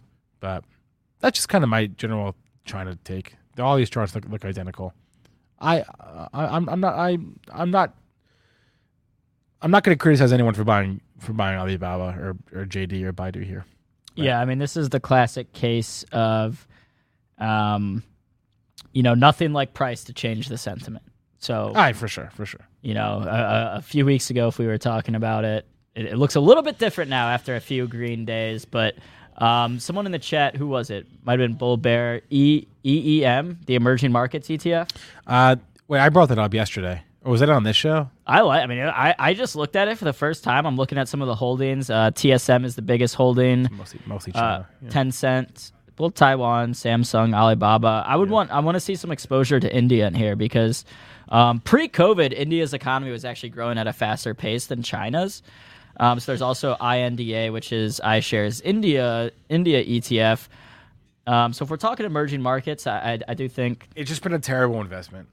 It, this is a this is a monthly. It's just been a horrible, horrible investment, right? If you- if you- if you've had this thing, until it's not though. what? I said until it's not. Right, of course. But like stack this up against the spy, it's just it's just been terrible. Not Yeah. even bad. It's, the U.S. has been amazing, right? Who knows? Maybe you're right. Maybe it's just the case of the rich get richer and the big companies continue to grow bigger. Yeah. I mean, if if you go since the financial crisis in '07, just, just not even a not even a contest. And and I I think everyone should have some some international exposure. I just unfortunately it's been a drag. but that's the way it goes. Uh, Pierre asked about NIO, right? Speaking of emerging markets, Yeah. got EV and China all wrapped into one stock. Boom. NIO's up four and a half percent today. Uh, this is actually. Uh, wait, let me check. Let me make sure. Let me see Oh if I still do. Yeah, again, if you wanted to buy it now, like this is for this would be for a trade or for an investment, I suppose. You know, you- you have an out, right? I like I like having a some sort of a risk control risk a a, a, a, a risk um, plan, right? When you go in, some sort of exit strategy. So you have an exit plan here. You have a series of lows. They're all around the twenty seven dollar area, right? So maybe if you're not into hard stops, a physical stop, you can do a mental stop or whatever. But like you can buy it now, and you stop yourself out at at, at 26, right? That's not the worst. You're, you're risking five dollars. At least you have an out. That's not again not the worst setup. I, uh, I I was checking to make sure I still do because I want to be upfront and transparent. Yeah. I do hold NIO in my Roth IRA. Oh damn, man. Um, yeah, I mean, my Roth is where I put stocks that I like, you know, long term, obviously, like five, ten years down the road. Um, and I have NIO in there. My cost basis was fifty-seven dollars a share. Oh okay. I'm uh, down Wait, how, how many times have you bought it? Just the one? just once. Okay. Um, that is something I should probably do more in here is like average down. I also, if someone out there is like a Roth IRA expert, I have no clue. Like I okay, so I know I can trade in here in the Roth. So if I if I sell okay, like my Nvidia position is up more than hundred percent. If I trimmed my Nvidia position, but then didn't take any of the money out of the Roth, do would I have to pay capital gains tax on that, or is it only if I withdraw the money? Or can I like sell, trim some of my Nvidia position and then just put it into something else? Like maybe I lower my cost basis into NIO. Spencer's thinking he doesn't know, but someone in the chat no, might I, I mean, I don't trade my Roth account, so I have no idea. but some people do, and people can trade options. Jay says it's not. Uh, a few people saying it's not taxable. So yeah, you- you're not going to get taxed. Right, the gains are not taxed. Uh, so so that that's, well, caveat: they would be taxed if I pulled them out like before I'm supposed to. right, 55. Right, I think is Right. the- yeah. But basically, all, all I'm asking is if I okay, only if you withdraw. Proton says no Yeah. tax do now. Right. That's the point. So you're not getting. you- The answer is no. You're not getting. Based on the chat, you're not getting taxed. Repeat that again, AB. Okay, Hurt Scrambler. Basically, my question was if I sell one of my positions in my Roth, but I don't withdraw the money, it stays in uh, the Roth, and I could reinvest it into something else, or maybe I just let it sit in cash for a second in my Roth. Uh, would I then have to pay capital gains tax on that trade? Which looks like the answer is no. It appears that yeah, you're not going to pay. You're not going to pay that capital gains Okay. tax. It's only Maybe that's something I might do. I might trim my Nvidia position, put it, you know, lower my wait, cost basis. Wait, you're in your Nvidia or NIO? You just said Nvidia. Nvidia. Oh, okay. That's the example I gave because I'm up Oh, 100% oh, in my, oh, okay. in my Okay. Nvidia position, so I could, uh, you know, trim my Nvidia position, put it into NIO or put it into something else. Um, I really don't want to sell my Nvidia though. It just seems like kind of a smart move while it's up 100%. Then maybe I could buy back in if it Yeah. if slash when it drops. yeah.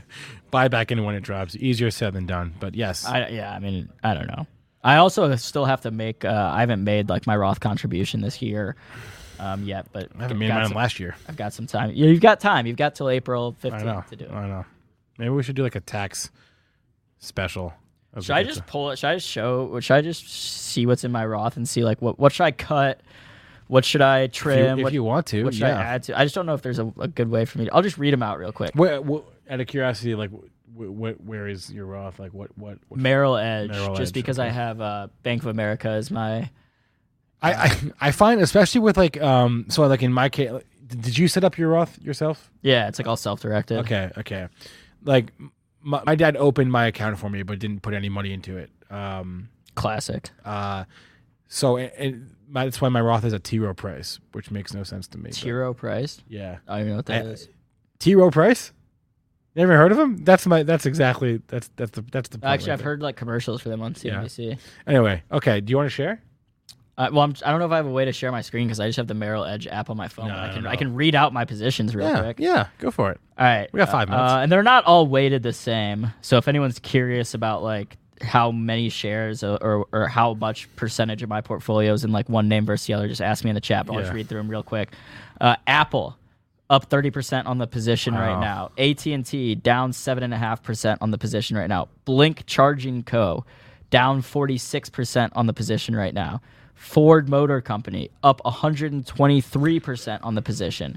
NIO, I mentioned, down 45%. NVIDIA Big moves here. up, up 108%. oh my god. Uh, QuantumScape down 51%. and then uh, Southwest Airlines Love down 26%. Um, this is you got all- some big. Do you have anything that's flat? no, there? well, AT&T is the closest, and it's down like 8%. Oh my goodness. Um, this all accounts for, uh, and I opened my Roth about a year ago, uh, Okay. and this all accounts for about an 18% gain, uh, unrealized gain. So actually underperformed the market, and that's with Ford and Nvidia, which are both up over 100% in the year. Wow, man, you got some. You got some big, big old movers in there. Um, wait, wait, what I wanted to ask is, are those all equal weighted positions? No, I mentioned that at the beginning. Oh, you did. Sorry. Yeah, that's why I'm like up, even though the majority of my positions are down, and some of them like Blink, NIO, and QuantumScape are all down more than 45%. But again, I didn't put these names into my Roth because I was like, oh, I think these are going to be up over the next year. I put them in my Roth because I think 10 years from now, Yeah. QuantumScape could be big. I think NIO could be big 10 years from now. I think Right. Blink Charging Co. could be big 10 years from now. So could I have been better on my timing on a little a couple of these names? Sure. Um, but yeah, my biggest positions, Spencer, are Apple, um, Nvidia. Apple and Nvidia. Correct. Oh, I just guessed. Yep. Good for me. Nvidia and I think Nvidia and Apple were like evenly weighted when I put them in, but now Nvidia is a much bigger position because Nvidia's gone up 100% over the last year, while Apple's only gone up 30. Software is eating the world. People are some people are telling me to sell T. Some people are keeping telling me to keep T. It's it's honestly not that big of a position in my portfolio, so it doesn't really matter either way. It's two hundred sixty four dollars worth of value or ten shares No, of AT and T. I, I, I just um sorry, this is a little bit off topic, but uh, but I was just looking at this Take-Two chart. Do you guys see Take-Two today? Yeah, It's it's it's staging a rally. It, it wants to close the gap. It wants to fill the gap from uh, what day is that? Tuesday? No, Monday. I text, Friday, that's I, Friday. I texted my buddies when uh the, no the Zynga deal was on Monday. Yeah, this gap is from Friday, right? From Friday to Monday, right? I texted my a couple of my buddies that we we trade options, and I was like, "Yo, I'm I'm, I'm looking at some leaps on Take-Two. Like right when the right when the leg down happened, and all conventional like wisdom, like everything I've learned about the market is like, don't try to catch a falling knife, whatever. So I didn't pull the trigger on the leaps, and of course they they would have been up a, a lot, but I did, um, Spencer, get into. That Take-Two chart is Uh, these calls on Take-Two, which are up uh, 95% from when I opened them this morning. wow. So not bad. And that was more for me. I was like, okay, if I see Take-Two, uh, you know, having a couple green days in a row, this is a good sign for me that buyers are, are coming back in and they're coming back in strong after the Zynga deal. You, you know what? It seems like it seems like your problem is you win on the small positions and, and you lose on the big ones. Is that is that not right? I don't know. We can talk to Cowboy about that too. I think I do that with my sports bets too. He wins. He might win the majority, but he loses on the one that matters. Well, yeah, like t- right now, my portfolio. Let me let me back up here. Go to the main. Um, yeah. Yeah, like this, my equity. Let's look at it by equity. I have eighty-eight dollars in this Take-Two call that's up, but then I have two hundred and eighty-five in this Facebook call Yeah. that is down forty-five percent. Yeah. Hey, it's a it's a learning. This is a learning process. We'll figure it out. Should we bring on Cowboy? Let's do it. Is Cowboy ready? I don't know. I don't know. Cowboy, can we get a thumbs up or something if you're ready? Yeah. Oh, he's ready. He's ready. All right, guys. So if you don't know Cowboy, maybe you know Cowboy. If you don't, you probably know Brett Simba from Simba Stocks. Uh, Cowboy runs Simba Bets, which is uh, Simba Stocks' betting counterpart, you could say. Uh, so we're gonna be talking about some some sports betting. I'm excited because U- UFC starting back up. We got NFL playoffs. Basketball's in full swing. Lots of things. and the Olympics. We can talk about the Olympics. I've never bet on the Olympics. Well, I'm- presumably Cowboy would know. I'm right? not opposed to it though. Yeah, I'm in, I'm into that sort of thing. All right, I love the Olympics. Let's bring Cowboy on right now. All right, Cowboy, how are we What's- doing? I'm doing well. How are you guys? Good. It's been too long. It has been too long. Everyone have a good holiday. Everyone was stayed safe. Everyone was good. I'm in one piece. Hey, that's that's it, man. Yeah, no, the Olympics are fantastic. They're they're a ton of fun to bet on too. uh, you really have to get them. Uh, the future bets are where you want to bet on them. Uh, who's going to medal? How many medals? Uh, you, you go back through history. Canada is always a great country to bet on. Uh, the most medals. Uh, they they typically finish in the top three, and they good. They're good value. But uh, yeah, I love the Olympics, and that starts here in what three weeks, I believe. Yeah, February fourth, correct? And uh, I Yep. saw China Yeah. this morning on the news was taking super extra precautions to uh, make sure it was a COVID-free Olympics. We'll see how well that bides. But uh, I do know uh, Germany uh, hockey. That's a good one to look at, guys. Uh, it's funny you mentioned What? that. I Why? was talking to a couple guys about that because NHL is not allowing their players to play in the Olympics because of the uh, COVID scare. So Right. Germany doesn't have a lot of players in the NHL. All these other countries are sending their uh, sending, sending their uh, players out to play in the NHL. Well, Germany they, they're pretty much all in house, so they're not going to be drawn. They'll be drawn the same team no matter what. And I think you get those like at three to one right now. Uh, so that's a good odds to win a gold medal, in my opinion. So that's, That's something to look at interesting. right. I'll, I'll I'll be rooting for the U.S. You know, we'll have like all the college kids out there, be like back in the day when uh, Olympic players weren't allowed. But yeah, I mean, if you think about the makeup of the NHL, you're right. It's mostly U.S., Canadian, and Russian players. Um, you know, you've, you've got a few Finnish and Swedish players in there as well. You, you got you got what's it called? What's the what's it called? The Nordic. Nordic. Thank you. The Nordic Yeah. countries. You're welcome. They're all Check. fantastic. The Czechs. So are wait, before there. before we get real deep into the sports, cowboy, you you trade too, right? Stock yeah, market. absolutely, absolutely. Yeah, yeah. Yeah? I mean, every day. Uh, I, I, I- I just. lo- It's funny you mentioned that. Uh, I was just yesterday, literally started rebuilding a position, uh, other than my hodl position in crypto too. So I uh, caught that dip. Uh, perfectly timed that actually. Lucky uh, little assistance from Brett there too. Um, but that's that's been fantastic. But yeah, man, we're we're just cruising on this pump right now. This is you know. Uh, crypto pump and then the text text making a little bit of a rally too so uh, good to see that coming back too uh, so yeah no but i think uh, you know we're at the bottom of the channel and it seems like we're still heading in the up direction it's still an overall uh, bull market so i you know uh, my biggest position of holding i did see you had Take-Two uh, i actually was in coin uh, this morning and i got out of it but that was one that uh, I had a Brett actually signaled that for a killer swing, and uh, we four times our money on that. Coin was a great one, but yeah, absolutely. I'm in. The, I'm, in, with you guys. I was actually watching you guys a little bit on my uh, in my living room a little bit ago. Beautiful. I was just curious if you had any trades that uh, you know you were recently into. So, uh, Coinbase sounds like if, if you've got any anything else you're looking I- at, let us know. I'm looking at Etsy right now. Etsy in about ten dollars is going to hit another bottom. That uh, that's one that I want to start building a position on. Uh, you pull up the if you pull up the one year, uh, 169 is where I have it targeted. Where it looks like it needs to, uh, where it looks like it can find bottom again, and we can start a long position. Um, you know, that's that's one that I absolutely love. I think it's still, uh, it is a COVID stock you know, more or less. A lot of people went on it, went on that, but but it's looking like it's finding its bottom again. Not quite. You might want to see another ten dollars down, but uh, you can see right there, one sixty ish level. That's that was a great level of uh, consolidation before that. I think once it gets to that point, let's take a look at it and and uh, start a position there. Interesting. Yeah, this is a. I mean, I hear about Etsy all the time, but I honestly like don't know the platform or the company very well. Um, but yeah, just from a chart perspective, it looks like we could get beaten down to that point where buyers start coming in, and then we can ride that upswing up. So uh, we'll have to add that to Yeah, we're at the first level. That's that, that, that right now is is a level. I mean, you can you can see clear on the chart. We bounced off it three times here, so I'm still gonna wait uh, for confirmation. I think you're gonna see that 160 level. Uh, I would wait for that to start a position, but absolutely, um, that was one that I had circled on my. That's one that I had circled on my watch list. Um, we're almost to my alert where I would start a position on it. Someone's out talking about shop in the in the chat. Brett is the the Shopify stock king, so I'll defer any trades on shop to to Brett because you know he'll, he'll have a better idea. even- That that guy, that's his baby. That's his ex girlfriend. You know, He- He's like there. he- There are traders out there, and Cowboy, we do this. You know, we we talk to traders and investors like every day. There are guys out there that I kid you not make their whole living just trading one or two stocks up and down. That's great. Yeah, I mean, you, if It's you know smart. it, you Why know wouldn't it. you? Yeah, if it ain't Why broke, don't you? fix it. I mean, you know, it's it's funny, kind of paralleling it and transitioning it to sports just a little bit. Uh, it's the same thing. Uh, we the Spurs are playing tonight. I'm going to take them in the first quarter. They're the best first quarter team in the NBA, and I've been making. We've made a substantial amount of money on just taking them in the first quarter. They they cover the first quarter seventy seven percent of the time. So it, you know, same thing in the stock market. Why branch into other arenas that you're not comfortable with?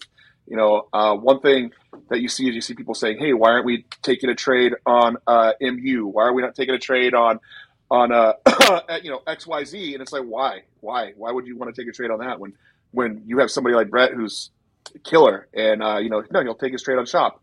He'll take his trade elsewhere it's something that he's familiar with and he knows. There's no point into getting something out of your comfort zone. Why waste your resources and energy looking at something that you're not comfortable with or familiar with? Yeah, I mean, eh, like anything else, you you hit it right, uh, nail on the head there. You know, just st- stick with what you know. Uh, so, with that being said, Cowboy, let, us transition into some sports.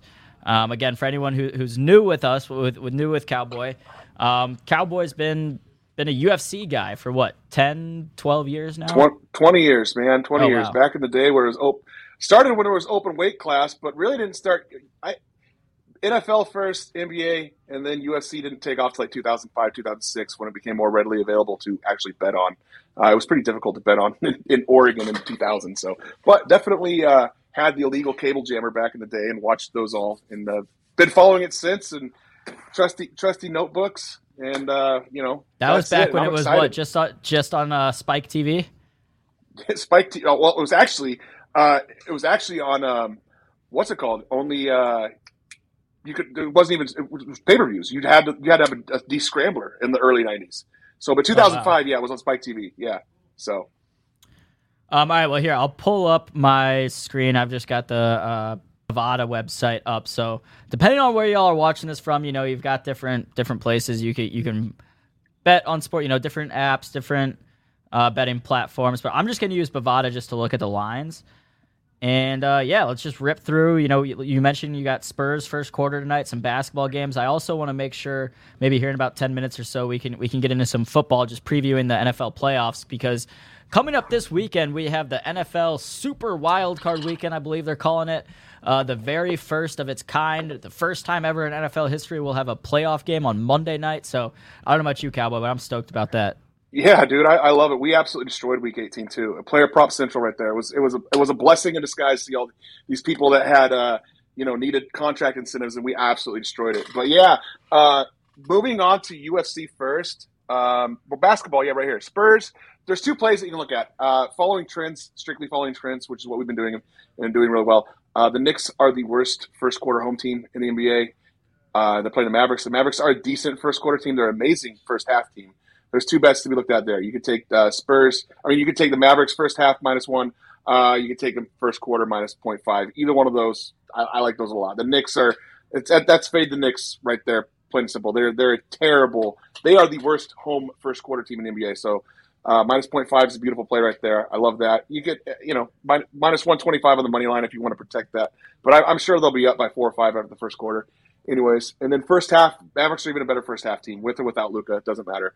Um, but then Spurs at home are a machine in the first quarter. Uh, I like in the NBA. Uh, I do like taking the first quarter, first half bets a lot. It's a lot easier to track. It's a lot easier to trend. Uh, you don't have you, you know which players going to be on the court for the, predominantly the majority of the time. The starting five is going to hang out there for a minute, and uh, yeah, minus two, absolutely beautiful. Look, you can see the lines moving already. Um, that's that's one right there. That's that's signal for our premium members only. That's that's something that we're going to be getting in on. That's a great play. And the Rockets, they're not they're they're they're trending down fast too. They're a terrible first half team, but first quarter Spurs, beautiful play. I don't even know. Let me look at the. I can't name anyone on the Rockets roster. Oh, they got Jalen Green, of course. Uh, Chris Wood, oh, John John Eric, Wall's on the Ward's roster, but John Wall's not play. playing. He's not playing, no. is he? That's right. No. Their best player is probably um, Chris Wood. Eric Gordon's Eric Gordon's been playing decent, but they're they're just giving up a ton of points as right. They're not a good basketball team, unfortunately, and I don't think it's changing anytime soon. Yeah. Before, all right, before I don't know if you have other picks in the NBA or basketball. Before we get to that, I see a comment in the chat. Um, this is from from Tiny Pie. I believe he's in uh, Sacramento. Is saying he, he's here for gambling tips. He said he had five out of six on his parlay last night. Suns Raptors let me down. I had over two twenty three. I know nothing about the NBA. They were guesses. So, Cowboy, what's your what's your take on on kind of parlays in general? Parlays are a lot of people want that quick get rich fast, and parlays are a great way to do it. But you got to have educated picks here, guys. Uh, I can already tell you, I you know from reading charts every day, Suns and over don't mix. Suns are the best, uh, third best defensive team in the NBA. I would not touch them with an over ever unless it was significantly lower. Two twenty three is uh, a lot of points in today's NBA. Uh, scoring's way down this year in comparison. There's a new basketball that the players don't like. The three point rule where you can't lean into shooters is free. I mean, you got guys like Damian Lillard and, and Trae Young who are they're still great players, but their scoring is way down because they relied on getting fouled. So, you know, that the Suns that you know that one that one right there that was an unfortunate play. Um, but parlays, guys, they're strictly look at them this way. Here's a great way to translate them into stocks. Look at them as buying an outside the money call on a Thursday. That's exactly what parlays are. Sure, you can be as educated as you want, but it's it, it is high risk, high reward for a reason. So outside the money weekly call on a Thursday is the exact parallel is buying uh, is playing a uh, parlay. Don't plan on cashing. You're going to be a lot better if you play straight bets. That's specifically what we try to educate people in.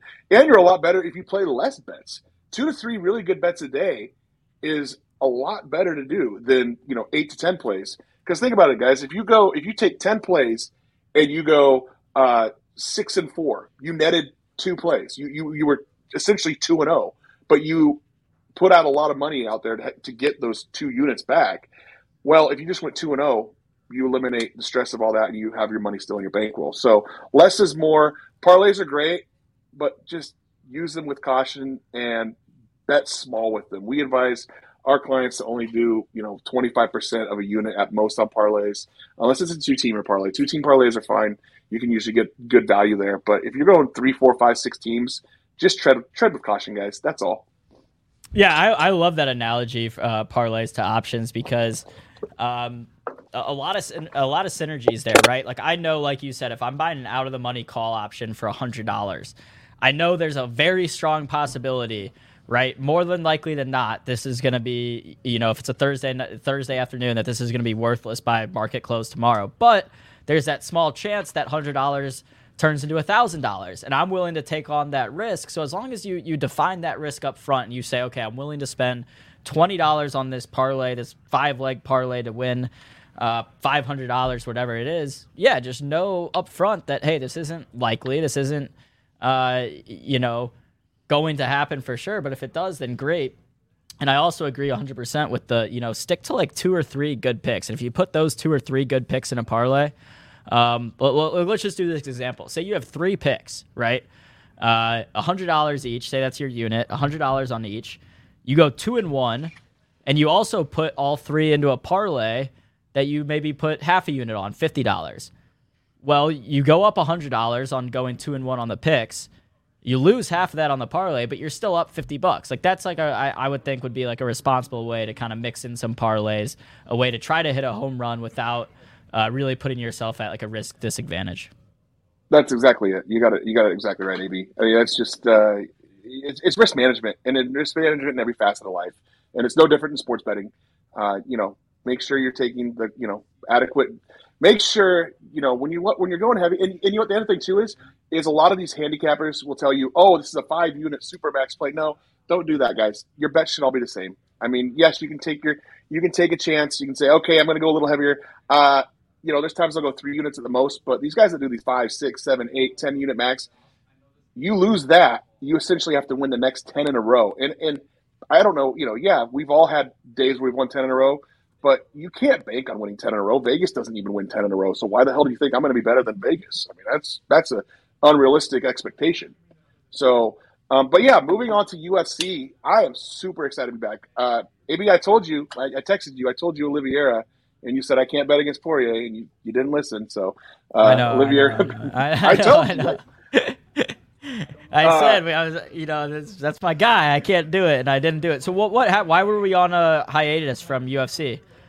They just do it. It's just an annual thing. They take off. Uh, they take off a holiday season. They so you know, what they, they, they run so from... busy, and it's been about a month now since they've had their last UFC event. It's just their literally, you know, that's their season. They just take it off. That's that they're done. So they do a New Year's Eve. I, I was a couple years ago. They did a New Year's Eve one, um, but other than that, that I haven't seen it. You know, that's just for their time their time off, take time to rest, heal, or reorganize. So, but we have two amazing cards coming up in the next two weeks.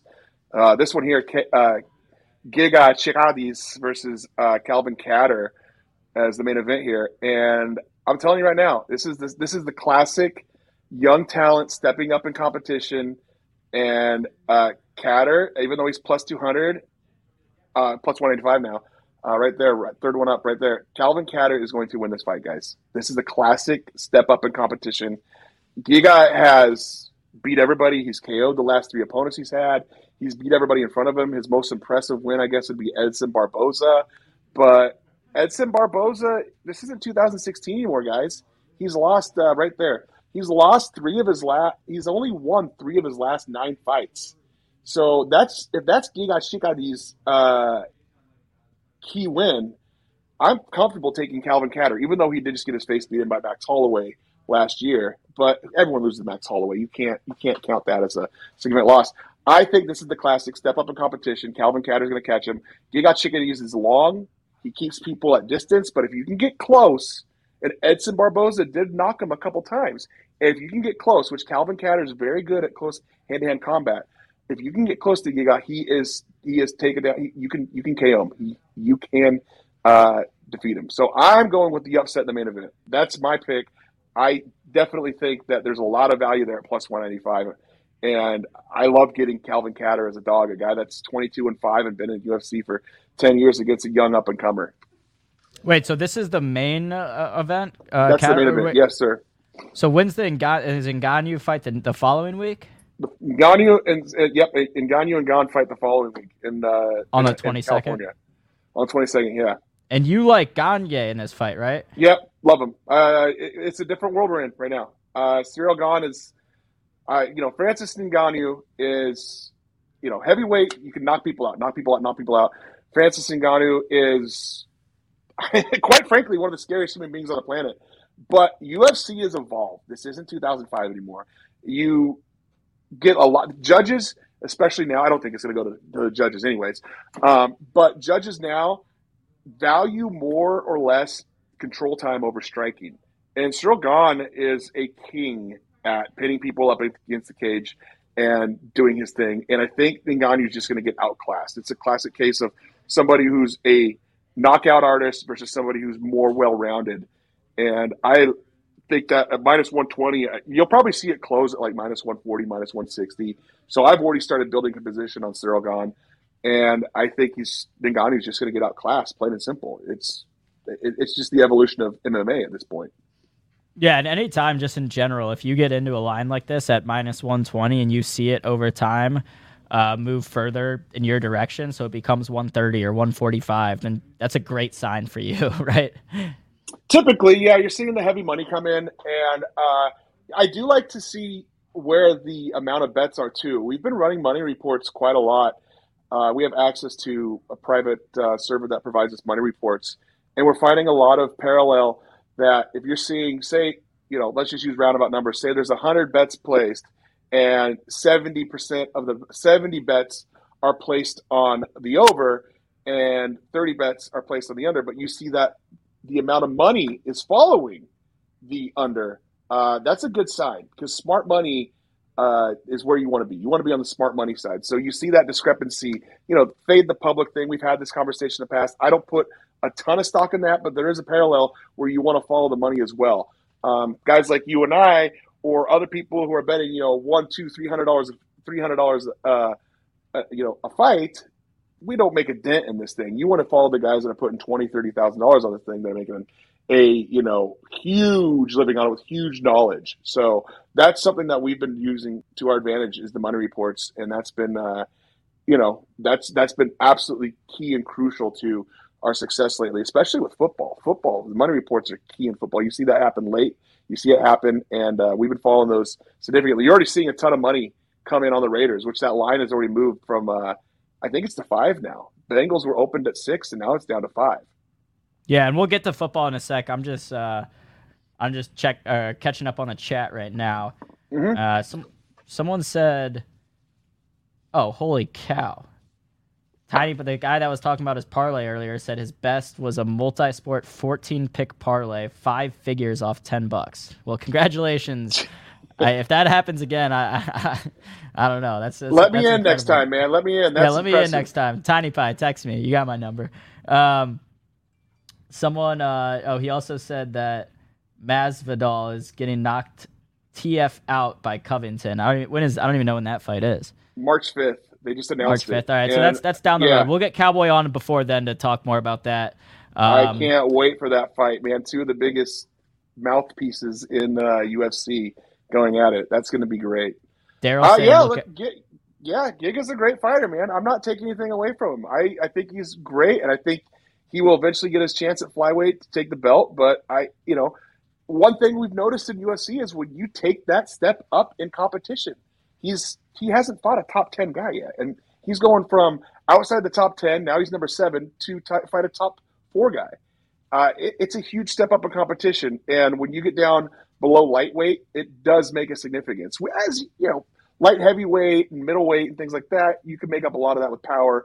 Um, but when you're talking about a more technical division, you can't just knock your way out to the top in these lower divisions. You just, it's just not feasible. I mean, you don't see people do that. You saw, it's like I said, it's not 2005 anymore, guys. We got to get out of the 2010, 2015. We got to get out of Conor McGregor knocking everybody out. It doesn't, it doesn't work that way anymore, guys. These guys are way more educated, way more trained. Uh, it's a different sport now, and so Yeah, somebody like Calvin Kattar is gonna give him problems. And at plus 200, I love that. That's great. I can get two to one of my money. I'll take that chance. the sport's evolving. All right, so we're talking UFC right now. If anyone's got any questions about us for you know about UFC, um, really about betting in general, just throw them in the chat. We we are going to transition here in a minute from UFC uh, to NFL, doing a preview of the NFL playoffs. Again, I mentioned NFL Super Wild Card Weekend. Uh, this upcoming weekend, first playoff game Saturday afternoon. I believe it's the the Bengals game, right? The Saturday. Bengals Raiders first game, right off the bat, and you can see the money already coming in on the Raiders. Um, let's see. Uh, James O'Connor uh, from Miami is asking in the chat. Colby, Colby's cool with going the distance. No. Oh yeah, he that's how he wants to win the fight. He absolutely wants to win the fight by going the distance. He's a, he's a wrestler. Uh, you know, what I think he ended up winning a national championship or at least making a national championship when he was at Oregon State in college. So he's absolutely going to try to grind this thing out. And you know, once we get to that fight, I I can already tell you right now, if it's, even if it's not up, Colby's probably going to be like a minus two forty, minus two fifty, and uh, that you'll only see that line go up. Uh, Masvidal carries a popular vote, but the sport might have passed him. I think his time's up. Uh, you know, it That must be guys. that must be older. sad for a, it must be sad for a guy like you who's been watching the sport for 20 years. You know, like seeing some of those legends uh, get to the tail end of their career and, and continue fighting. I mean, it, it's just part of the it's just part of the evolution. You're not going to find guys that can just keep going and keep going, keep going. Uh, it happens. you know, you get these you get some of these old guys. Yeah, like, are we, are uh, we gonna get? Shogun, we, Shogun? He he just keeps fighting, and he's 40, and I'm like, what are you doing? Like, go go away. And he's actually, I mean, he, he actually is still effective. He's he got his ass kicked, but I mean, at 42 years old, I mean, that's pretty damn good to still get in the octagon. I wonder who the first Tom Brady of the UFC will be. You know, still at the top of his game at, at 45 or whatever. I mean, who knows with how the how health and medicine is developing. You know, we might see people fighting uh, longer and longer down the road. It might be Usman. It really might be. If Usman ha- keeps the interest, it might be Usman. I mean, that guy's unbeatable at this point. You you just he's never been taken down. Even though I do think uh, did. Uh, that was a takedown, and uh, in, that last Colby Covington and Usman fight, that was a takedown. Even uh, DC Dan Cormier said that that's a takedown, and DC's the best wrestler on the planet. So if he's going to rule it a takedown, it's probably a takedown. But on the record book, he's never been taken down. So Usman might be the guy here at 45 and you're just going, okay, there's nothing we can do. I mean, he's just going to keep, just keep winning, just keep winning, keep winning. Um, there's a couple other fights uh, this weekend. Uh, Jake Collier, Chase Sherman, right above there. Jake Collier actually was a light uh, heavyweight, and he was actually a middleweight before that, and now he's fighting at heavyweight. And he put, he purposely put on about 85 pounds of mostly fat. And his first fight at heavyweight, he got rocked by Tom Aspinall. Well, Tom Aspinall's is one of the he's, he's going to be a future champion. He's still young, so you can't put any stock in that. But he did win his next fight, and then he fought Carlos Felipe, to a split decision. And what I believe he got robbed. I think Collier won that fight. So you can get him at minus 134 now. I think that should be closer like minus 200, minus 250. Chase Sherman is, is listen, Chase Sherman's uh, uh, one of those UFC guys that's going to keep getting these contracts and keep getting knocked out. Now, he's not going to get knocked out, but keeps taking these fights for 20,000 bucks. And, you know, Chase Sherman's a nobody. Uh, Jake Collier, though, I think he's figured out how to fight at heavyweight. And at minus 134, that's a really good price for him right now. It should be closer to minus 200. And, uh, you know, he's, he's, he's comfortable in his skin now uh, after yeah, being we, 185 we, we, for his first part of his career. Now clocking in at 264. We, we talked about those, you know, two two leg parlays and stuff. You know, right here, if you do uh, uh, Calvin and Jake right here, it's plus four fifteen. I don't mind that. I don't mind, you know, throwing twenty bucks to win. Uh, I can't do math. 80, 20 bucks to win 80 uh, plus 415. Yeah, yep, 20 to win 80, 20 to return 100. Uh, not bad. put 20 down, you get the $100 bill back. No, it's not bad at all. And that's the right way to do it. Is absolutely throw 20 bucks on it, guys. Throw your lunch money on it. Throw 25 bucks on it. Um, if you make 100, great. Sure, absolutely. You know, that's the way to do it. Uh, one more fight from this weekend before we move on. Uh, Brandon Royval is fighting up above. Uh, both these guys are submission. If you click on the if you click on the props, I bet you the submission um, Brandon Royval inside the distance, inside the. Where's the finish by submission?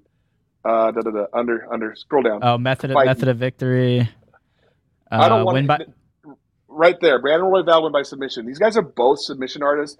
Brandon Royval, uh, his last, he lost to Brandon Moreno, which there's no shame in losing to Brandon Moreno, and his shoulder popped out of his socket actually, so that's why he lost. And then he got KO'd last fight in what was his first fight back after receiving uh, after getting his shoulder repaired. I think he's probably going to finish this fight. He's an excellent fighter. He's young. Uh, he's very long for 145.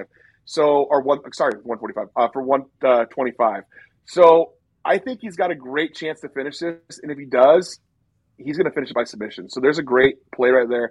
Uh, don't, you can also just take inside the distance at even money up above. He's favored for a reason. He's only two losses are against, you know, superior competition. And while uh, Bontorin is a submission artist himself, you probably could take both these. A good little cheat code here would be to take both of them uh, to win inside the distance. I don't think the fight's going to cards for either one of these guys. They're both they both like to get finishes. So there's something to think about there. Uh, Royval's probably going to win it by submission, though. That would be my prediction for that fight. He's uh, he's far superior. He's faced greater talent. He has lost but he lost on a separated shoulder. So I mean, how do you how do you even judge that? You know. Got it. Um, all right, Cowboy. Let's get over to football real quick. Uh, we might go a little, a, a couple minutes past two today, just because I want to make sure we we do get everything um, in football. Actually, wait, before I do that, someone asked to post all the picks that we've talked about in the chat. So remind me again, to going back to basketball real quick. We got Mavs first quarter slash first half. Take um, either or. What uh, the numbers? So the numbers back the, the numbers back the Knicks. Numbers back to fade the Knicks first quarter, uh, and the, but the numbers back to take the Mavs first half. Uh, I'll probably go first Sp- half. Spurs first quarter as well. Spurs first quarter. I love that. That's that's my favorite play in the NBA today. All right, and then uh, MMA we've got uh, Calvin Kattar plus one ninety five. Sorry, I'm just typing this all out in the chat. Plus one ninety five. Uh, you got uh, Jake Collier. Rand, uh, yeah, Collier minus 135, and then Brandon Royval by submission. Cool. All right, let's get over to football. Wild card, super wild card weekend, man! What a joy! We've got we get extra we get an extra game of football this year in comparison to everything else. Um, okay, so what you're seeing right now, let's start at the top. Raiders and Bengals, a lot of money is coming in on the Raiders. Uh, that line opened up at six, it's already down to five. Talent, Raiders are t- riding a ton of momentum, guys. They've been playing great football. Uh, you know, you saw them win last week. They gave up uh, two touchdowns at the end, and what everybody thought was a fix, they thought they're going to fix the tie. But the Raiders went and beat the Colts. The Raiders also uh, won their last week. The Raiders have been playing good football, and their defense, they've been doing it with their defense. Uh, I like the under here. It's my play under 49 and a half. Playoff football slows down a little bit, anyways. And the Raiders, they're, they're, they've been winning with defense, man. And their defense just got healthy against the Colts. And while last week, yeah, Justin Herbert, you know, the, the over still went over. Um, different teams, man, different teams. The Bengals do like to throw. Bengals do like to get vertical, but I think the Raiders 49 and a half in a playoff game is an awful lot. So I'm definitely going to take the under there. That's my favorite play for that right there, the Raiders and Bengals. Yeah, the Bengals, the Bengals offense is kind of bipolar. Real quick, just over the past uh, let's say 6 games. Here's how many points the Bengals scored. 22, 23, 15, 41, 34, then back to 21. So I think everyone remembers, you know, the 41 points they put up against the Ravens and then the 34-31 win against the Chiefs. But really outside of those two games, again, the Bengals have scored 22, 23, 15 and 21 points. Yeah, I mean, and you got to remember that Ravens team was decimated by COVID uh, in week uh, 16, right? Yeah, 3 weeks ago. They were decimated by COVID. They were playing I, I, the game barely even happened. And then the week after the Chiefs, that was uh, the, the Chiefs. I don't know what the Chiefs are thinking. They they they reverted back to their old ways, offense, offense, offense. They've been winning so many games with their defense, and they just went back to try to outshoot them. So throw those two out, and they're averaging about 23 points a game. Uh, not even, I think 21 points a game. So I, I, like the under there, and more so if you look at what the Raiders have been doing against defenses. Throw that Chargers game out. Uh, they had that tied up. They went to prevent defense. The Raiders against the Colts allowed 20 points. Against the Broncos allowed 13 points. Against the Browns allowed 14 points. The Chiefs did give it to them. Um, I'm going to throw that one out. That's variance. Then they allowed 17 to, to, to the Reds uh, to the football team. So, or the Admirals, I guess, is the new the new logo, right? That got leaked. So, out of the last five games, they only allowed one team to go over 20 points. So wait, it's I, I didn't know that the Admiral. Well. I think you, I think, I think you can bet on that. Maybe not anymore if it got leaked, but uh, well, maybe we'll, we'll talk about that next week or something. So yeah, so I like the under in that game. Um, next, you've got the Bills and the Patriots. That to me is a no bet. I I don't think there's. Any, I'll probably end up finding a prop on there when it's all said and done. Um, I I can't see an edge on one side. That four is a weird number. Uh, Bills are the better team, but the Patriots' success in Buffalo. I mean, how do you and, and and Belichick? So that to me is a stay away game. You don't have to bet on every game, guys. That's not the goal. The goal is to win uh, where you can find wins. And that right there to me is just a. I don't see the edge on betting on that game in either direction. Yeah, um, just like just like the stock market, you know, you don't need to trade every single stock. You don't need to bet every single game. So if you don't feel an edge, if you don't feel confidently, you don't have high conviction, better just stay away from it. Yeah, Eagles, Eagles, Eagles, Tampa, Eagles, Tampa Bay. Uh, you probably want to buy that to a touchdown for Tampa Bay. No one's who in the right mind is going to bet against Tom Brady in the playoffs. I'm not. You're certainly not. Uh, no one, no one is. But the Eagles were his kryptonite. So, you know, I'd probably probably take that one in a teaser. Would I would tease that with the Niners in a six point teaser would be my two favorite teaser plays of the uh, weekend. Yeah, that with with the Niners, the Niners getting nine. I love that. The Niners are a good team. They might win that game outright, actually. But there's your teaser right there. Uh, get you to minus 120. I think, uh, you know, I definitely think, uh, I definitely believe that the Bucs can win that game by a field goal. And I don't see the Cowboys beating the 49ers by nine points. That's just, this is playoff football. So that to me seems like about the safest tease that you can get to this weekend. Yeah, so if you do, uh, let's say we do a, a full touchdown, seven point teaser, minus 140, you get uh, 49ers plus 10 you get the Bucs minus one and a half. So that's not, not i wouldn't even go that there. far. I just go six i would just you go, go six, six, point, honestly six points yeah because the magic, the magic number is two and a half right there. Uh, you know for the, for the tampa bay. You get you get the win on the field goal. And i don't think our metrics don't have the cowboys as even the favorite in this game. I think san francisco is going to win the game personally. Uh, Cowboys have been fading in the wrong direction. I know they beat the Eagles last week, but the Eagles didn't have their quarterback, and they kind of you can't count Week 18 wins and losses. Anyways, that's kind of a mirage. Uh, moving Dude, on to yeah, Steelers. The, uh, sorry, go ahead. Uh, Steel, uh, yeah, go ahead. No, yeah, I interrupted you. Sorry, go ahead. I was just gonna say the Cowboys. They're like everyone's like talking about the Cowboys winning the Super Bowl. I just don't think they're that good. And I the other day uh, when they played Arizona, which Arizona's also kind of been fading, I bet Arizona money line, and that was that was a good win because, like I said, I just, you know, I just don't uh, think the Cowboys are that good. Do you know who uh, has get which which cornerback or which defensive back has given up the most yardage this year? Oh yeah, Diggs on uh, on the Cowboys, yeah. and he, it's, it's a mirage. he started like the first eight games with an interception every game, so everyone was so high on him. But then he's been getting like he's been getting beat in the backfield all the time. He, he plays. He plays. Uh, I don't want to say it's selfish football because he's obviously a very good football player, and he was a receiver and he made the transition from Saban over to cornerback. Um, but he plays for the interception. He doesn't play for the play, and he's going to learn real quick that that that's cute and that looks the stats look good, but coaching staffs, smart coaching staffs a guy like Belichick wouldn't put up with it. He would just say, you know, I, I'm going to sell him at peak value because he's not helping the team. Uh, next, Steelers all day here. I, you know, 13 points in the playoffs ridiculous. I know that the Chiefs are significantly leaps and bounds and better, but guys, this is playoffs. This is playoff football, and this is Big Ben's big last dance. Uh, plus 13 all day long. I love that. Wow. Uh, yeah, I don't even think I don't I, I don't think dude the Steelers they keep games close. They've only been blown out twice this year. They're not. They're a very competitive football team. I don't know how. They're not great at anything. Ben Roethlisberger sits here. Uh, did you see his final game in uh, his final game in Pittsburgh? He was 24 for 52 for 160 yards. So he's averaging like five yards a throw. I go, guys. That was the game that that was the game that Baker Mayfield was just terrible, right?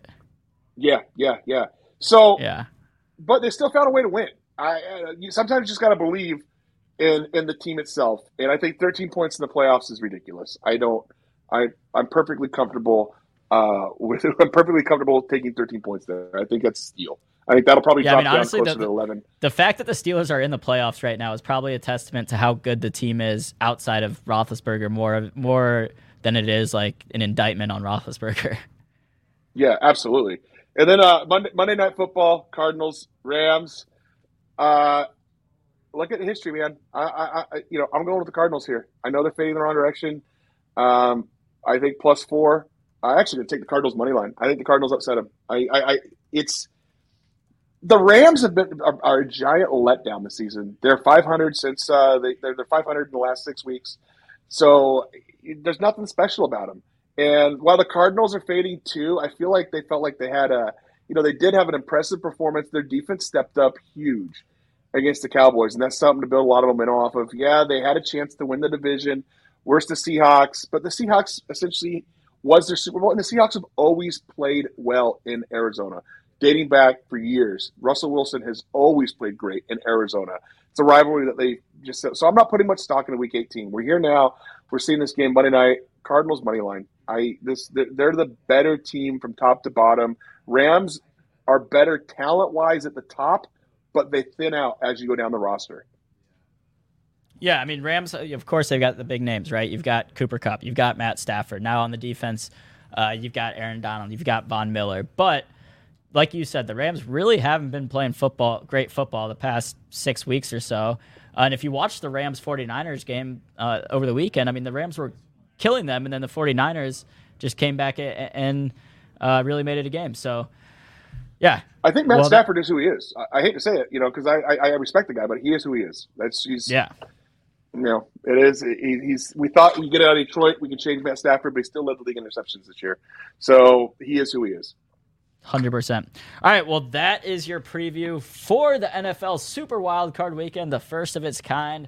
Um, Cowboy, we got to get you back on again next week. Maybe we'll recap all of our picks from this week. I've I've written all of them down. I think maybe I've missed one or two here, uh, here there, but uh, great to have you back on again. I'm excited not only for football this weekend, but we got UFC starting back up, like we mentioned, full swing in basketball. Uh, really a great time for sports betting. Uh, one last thing: South Florida women minus five and a half tonight. Take it. South right Florida women. South Florida five. women minus five and a half right now. women, yeah, women told, basketball. Told, women's basketball is, is actually probably my, my best sport right now. I, I can attest to that. It's Cowboys it's, texted it's me fun. some picks in, in, women's basketball that have done really well. I texted him a fiasco a couple weeks ago where uh, Mizzou, where I went to school, was playing South Carolina, and Mizzou's team was missing all these players from COVID. So I took South Carolina minus like 13 and a half. And wouldn't you know it, Mizzou won the game outright against the number one team in the country with only seven players because of their COVID issues. Um, but that's just my luck. That wasn't a cowboy pick. That was an AB pick that did not work out.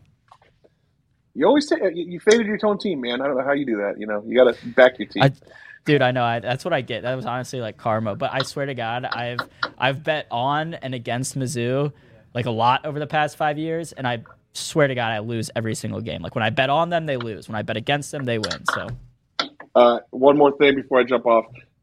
Get in on a future Texas Tech to win the men's championship right now. They their defense is going to be down. Now that they're healthy, their defense uh, on the metrics on advanced metrics is like other world godly, and defense wins championships.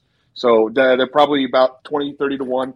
Uh, take a small bite on that. It's definitely worth a bite. Now, and, and, you know, almost nearly impossible to predict who wins a national championship. But now their guards are so long, and, and unless you can shoot threes, they're not gonna. You can't get down on them. So I, I love Texas Tech basketball right now. Got it. All right, Cowboy. Well, well, thanks again. I'm writing that down too. Texas Tech to win the men's national championship. We've got women's uh, South Florida minus five and a half. You said that game's tonight. Tonight, I think it starts at three. Uh, my time. Oh. Sorry, three. Uh, three West Coast. So probably 6 p.m. our time. All right, uh, Cowboy. Great to have you back on. Have a great rest of your day. Uh, look forward. If Brett ends up hopping on with us tomorrow or Friday, feel free to, to hop back on. We can talk some more stocks. I'll let, Uh, yeah, we'll, I'll we'll- let you know, we'll man. More stocks. Uh, I appreciate it. So yeah, Brett said he's in tomorrow, so we'll uh, catch up with it then. Thanks, guys. Take care. Of course. All right, y'all. That was Cowboy from Simba Bets. I'm going to drop the link to Simba Bets in the chat if you're interested, but we are running late. My fault. I'm sorry. Uh, the roadmap is going on right now, already live. I'm going to end this stream and it'll redirect you automatically to the roadmap. Um, thank you, Easy Mike. I mean, I know this this session is something you know, sports betting, is something different than we normally do. Um, but if you have feedback, please email us shows at benzinga.com. You want to see more of it, you want to see less of it, whatever it is. I would love the feedback. All right, guys, we'll be back tomorrow, 11:30 a.m. Eastern. Peace and love, y'all. Let's get ready to rumble! BetMGM has an unreal deal for sports fans in Virginia. Turn $5 into $150 instantly when you place your first wager at BetMGM. Simply download the BetMGM app and sign up using code Champion150. Then, place a $5 wager on any sport. You'll receive $150 in bonus bets, regardless of your wager's outcome. And if you think the fun stops there, the King of Sportsbooks has plenty of surprises in store. Check out daily promotions, same game parlays, live bets, and so much more. Download the app in Virginia today and get $150 in bonus bets instantly from your first wager. Only at BetMGM. BetMGM and GameSense remind you to play responsibly. See BetMGM.com for terms. 21 plus only, Virginia only. New customer offer. Subject to eligibility requirements. Rewards are non withdrawable bonus bets that expire in seven days. Please gamble responsibly. Gambling problem? Call 1 800 Gambler. Promotional offer not available in Washington, D.C.